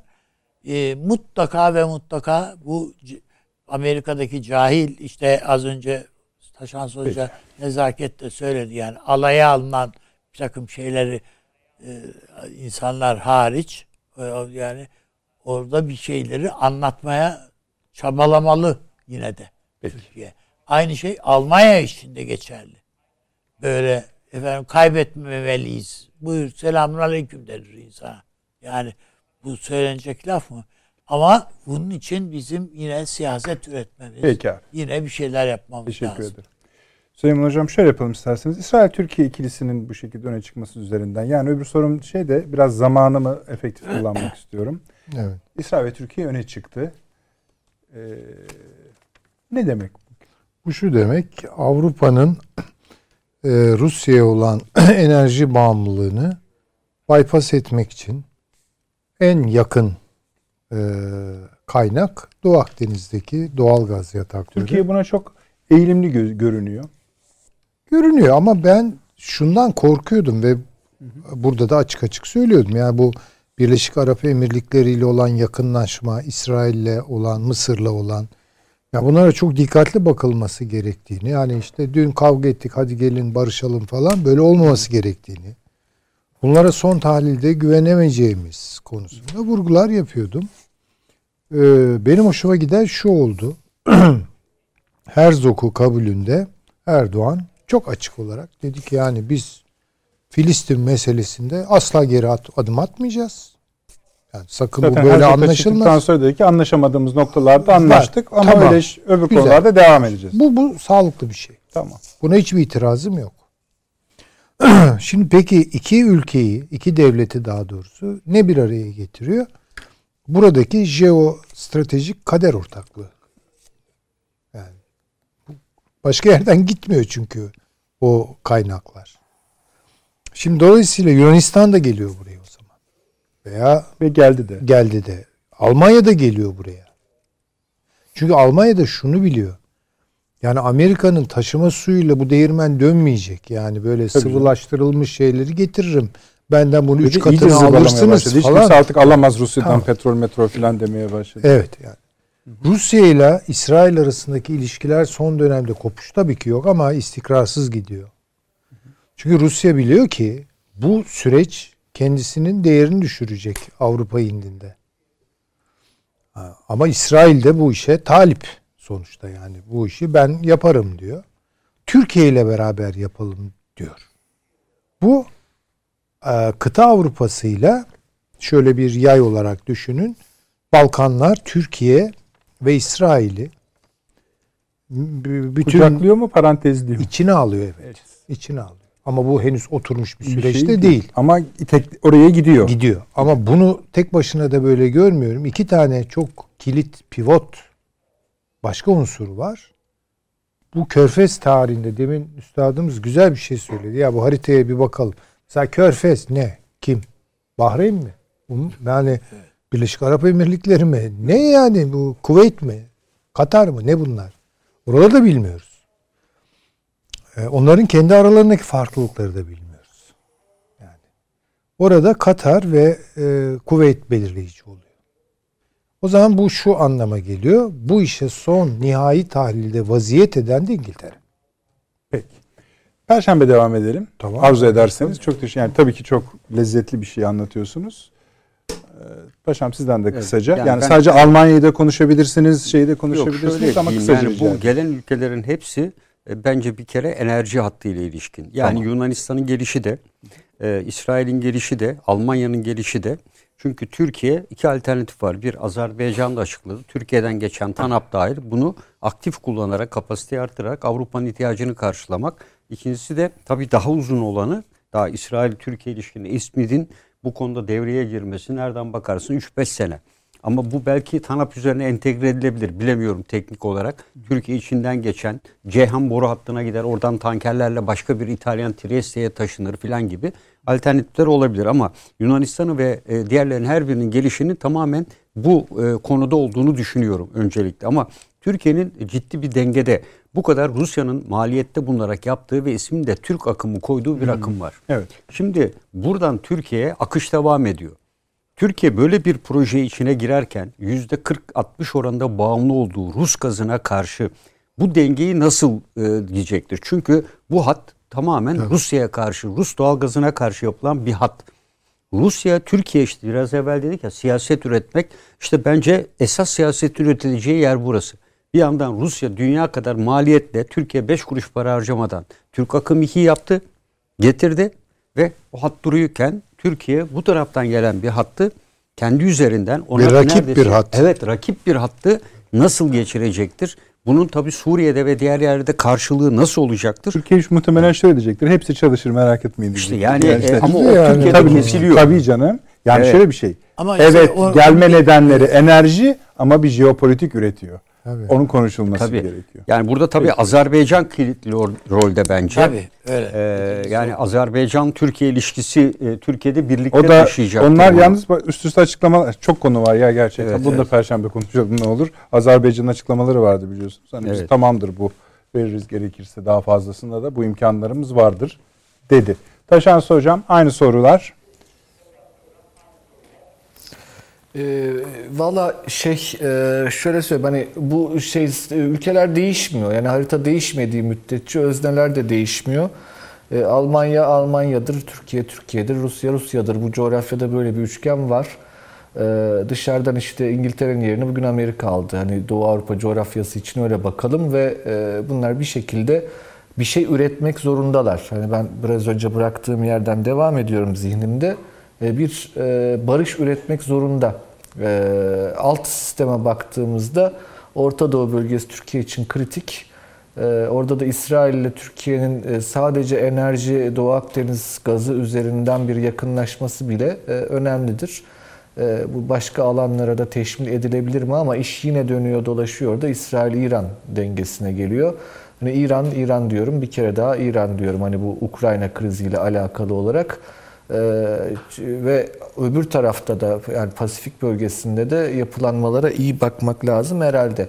Bir de son söz olarak Ukrayna'da e, Lütfen. yani e, şöyle söyleyeyim şehir çatışmaları şunlar bunlar vesaire e, bunları Rusya girmez.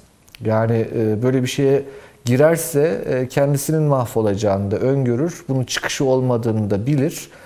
O coğrafya iyi bilir. E, Dolayısıyla onların yapmaya çalıştığı şey e, dağınık bir şekilde bütün ortalıkta varlık göstererek e, bir şekilde merkezi hükümeti ve direnişin Ukrayna direnişinin sinir sistemini kırmaktı. Sormayın, bir şekilde oldu? ya Zelenski ile anlaşacaklar. Taşans hocam, bir saniye. sağ kalırsa eğer. Taşans hocam bir Şimdi saniye. bu Buyurun. e, bir şey e, şu anda altıncısı yapılan yarın falan da devam edecek olan görüşmeler Rusya esasında bu görüşmelere başlangıçta hevessizdi. Zorla oturdu o masaya. Ama şimdi ümidini o masaya bağlamış gibi Mi görünüyor mu? Bilmiyorum. Taşans Ben öyle hocam ne olur kısaca. Görmeye başladım. Yo ben kısaca söyleyeyim bence zaten derdi oydu. Yani e, bir şekilde Zelenski'yi ikna etmek, e, masaya oturtmak ve daha sonra işte aşırı uç unsurlar var Zelenski iktidar bloğunun içinde.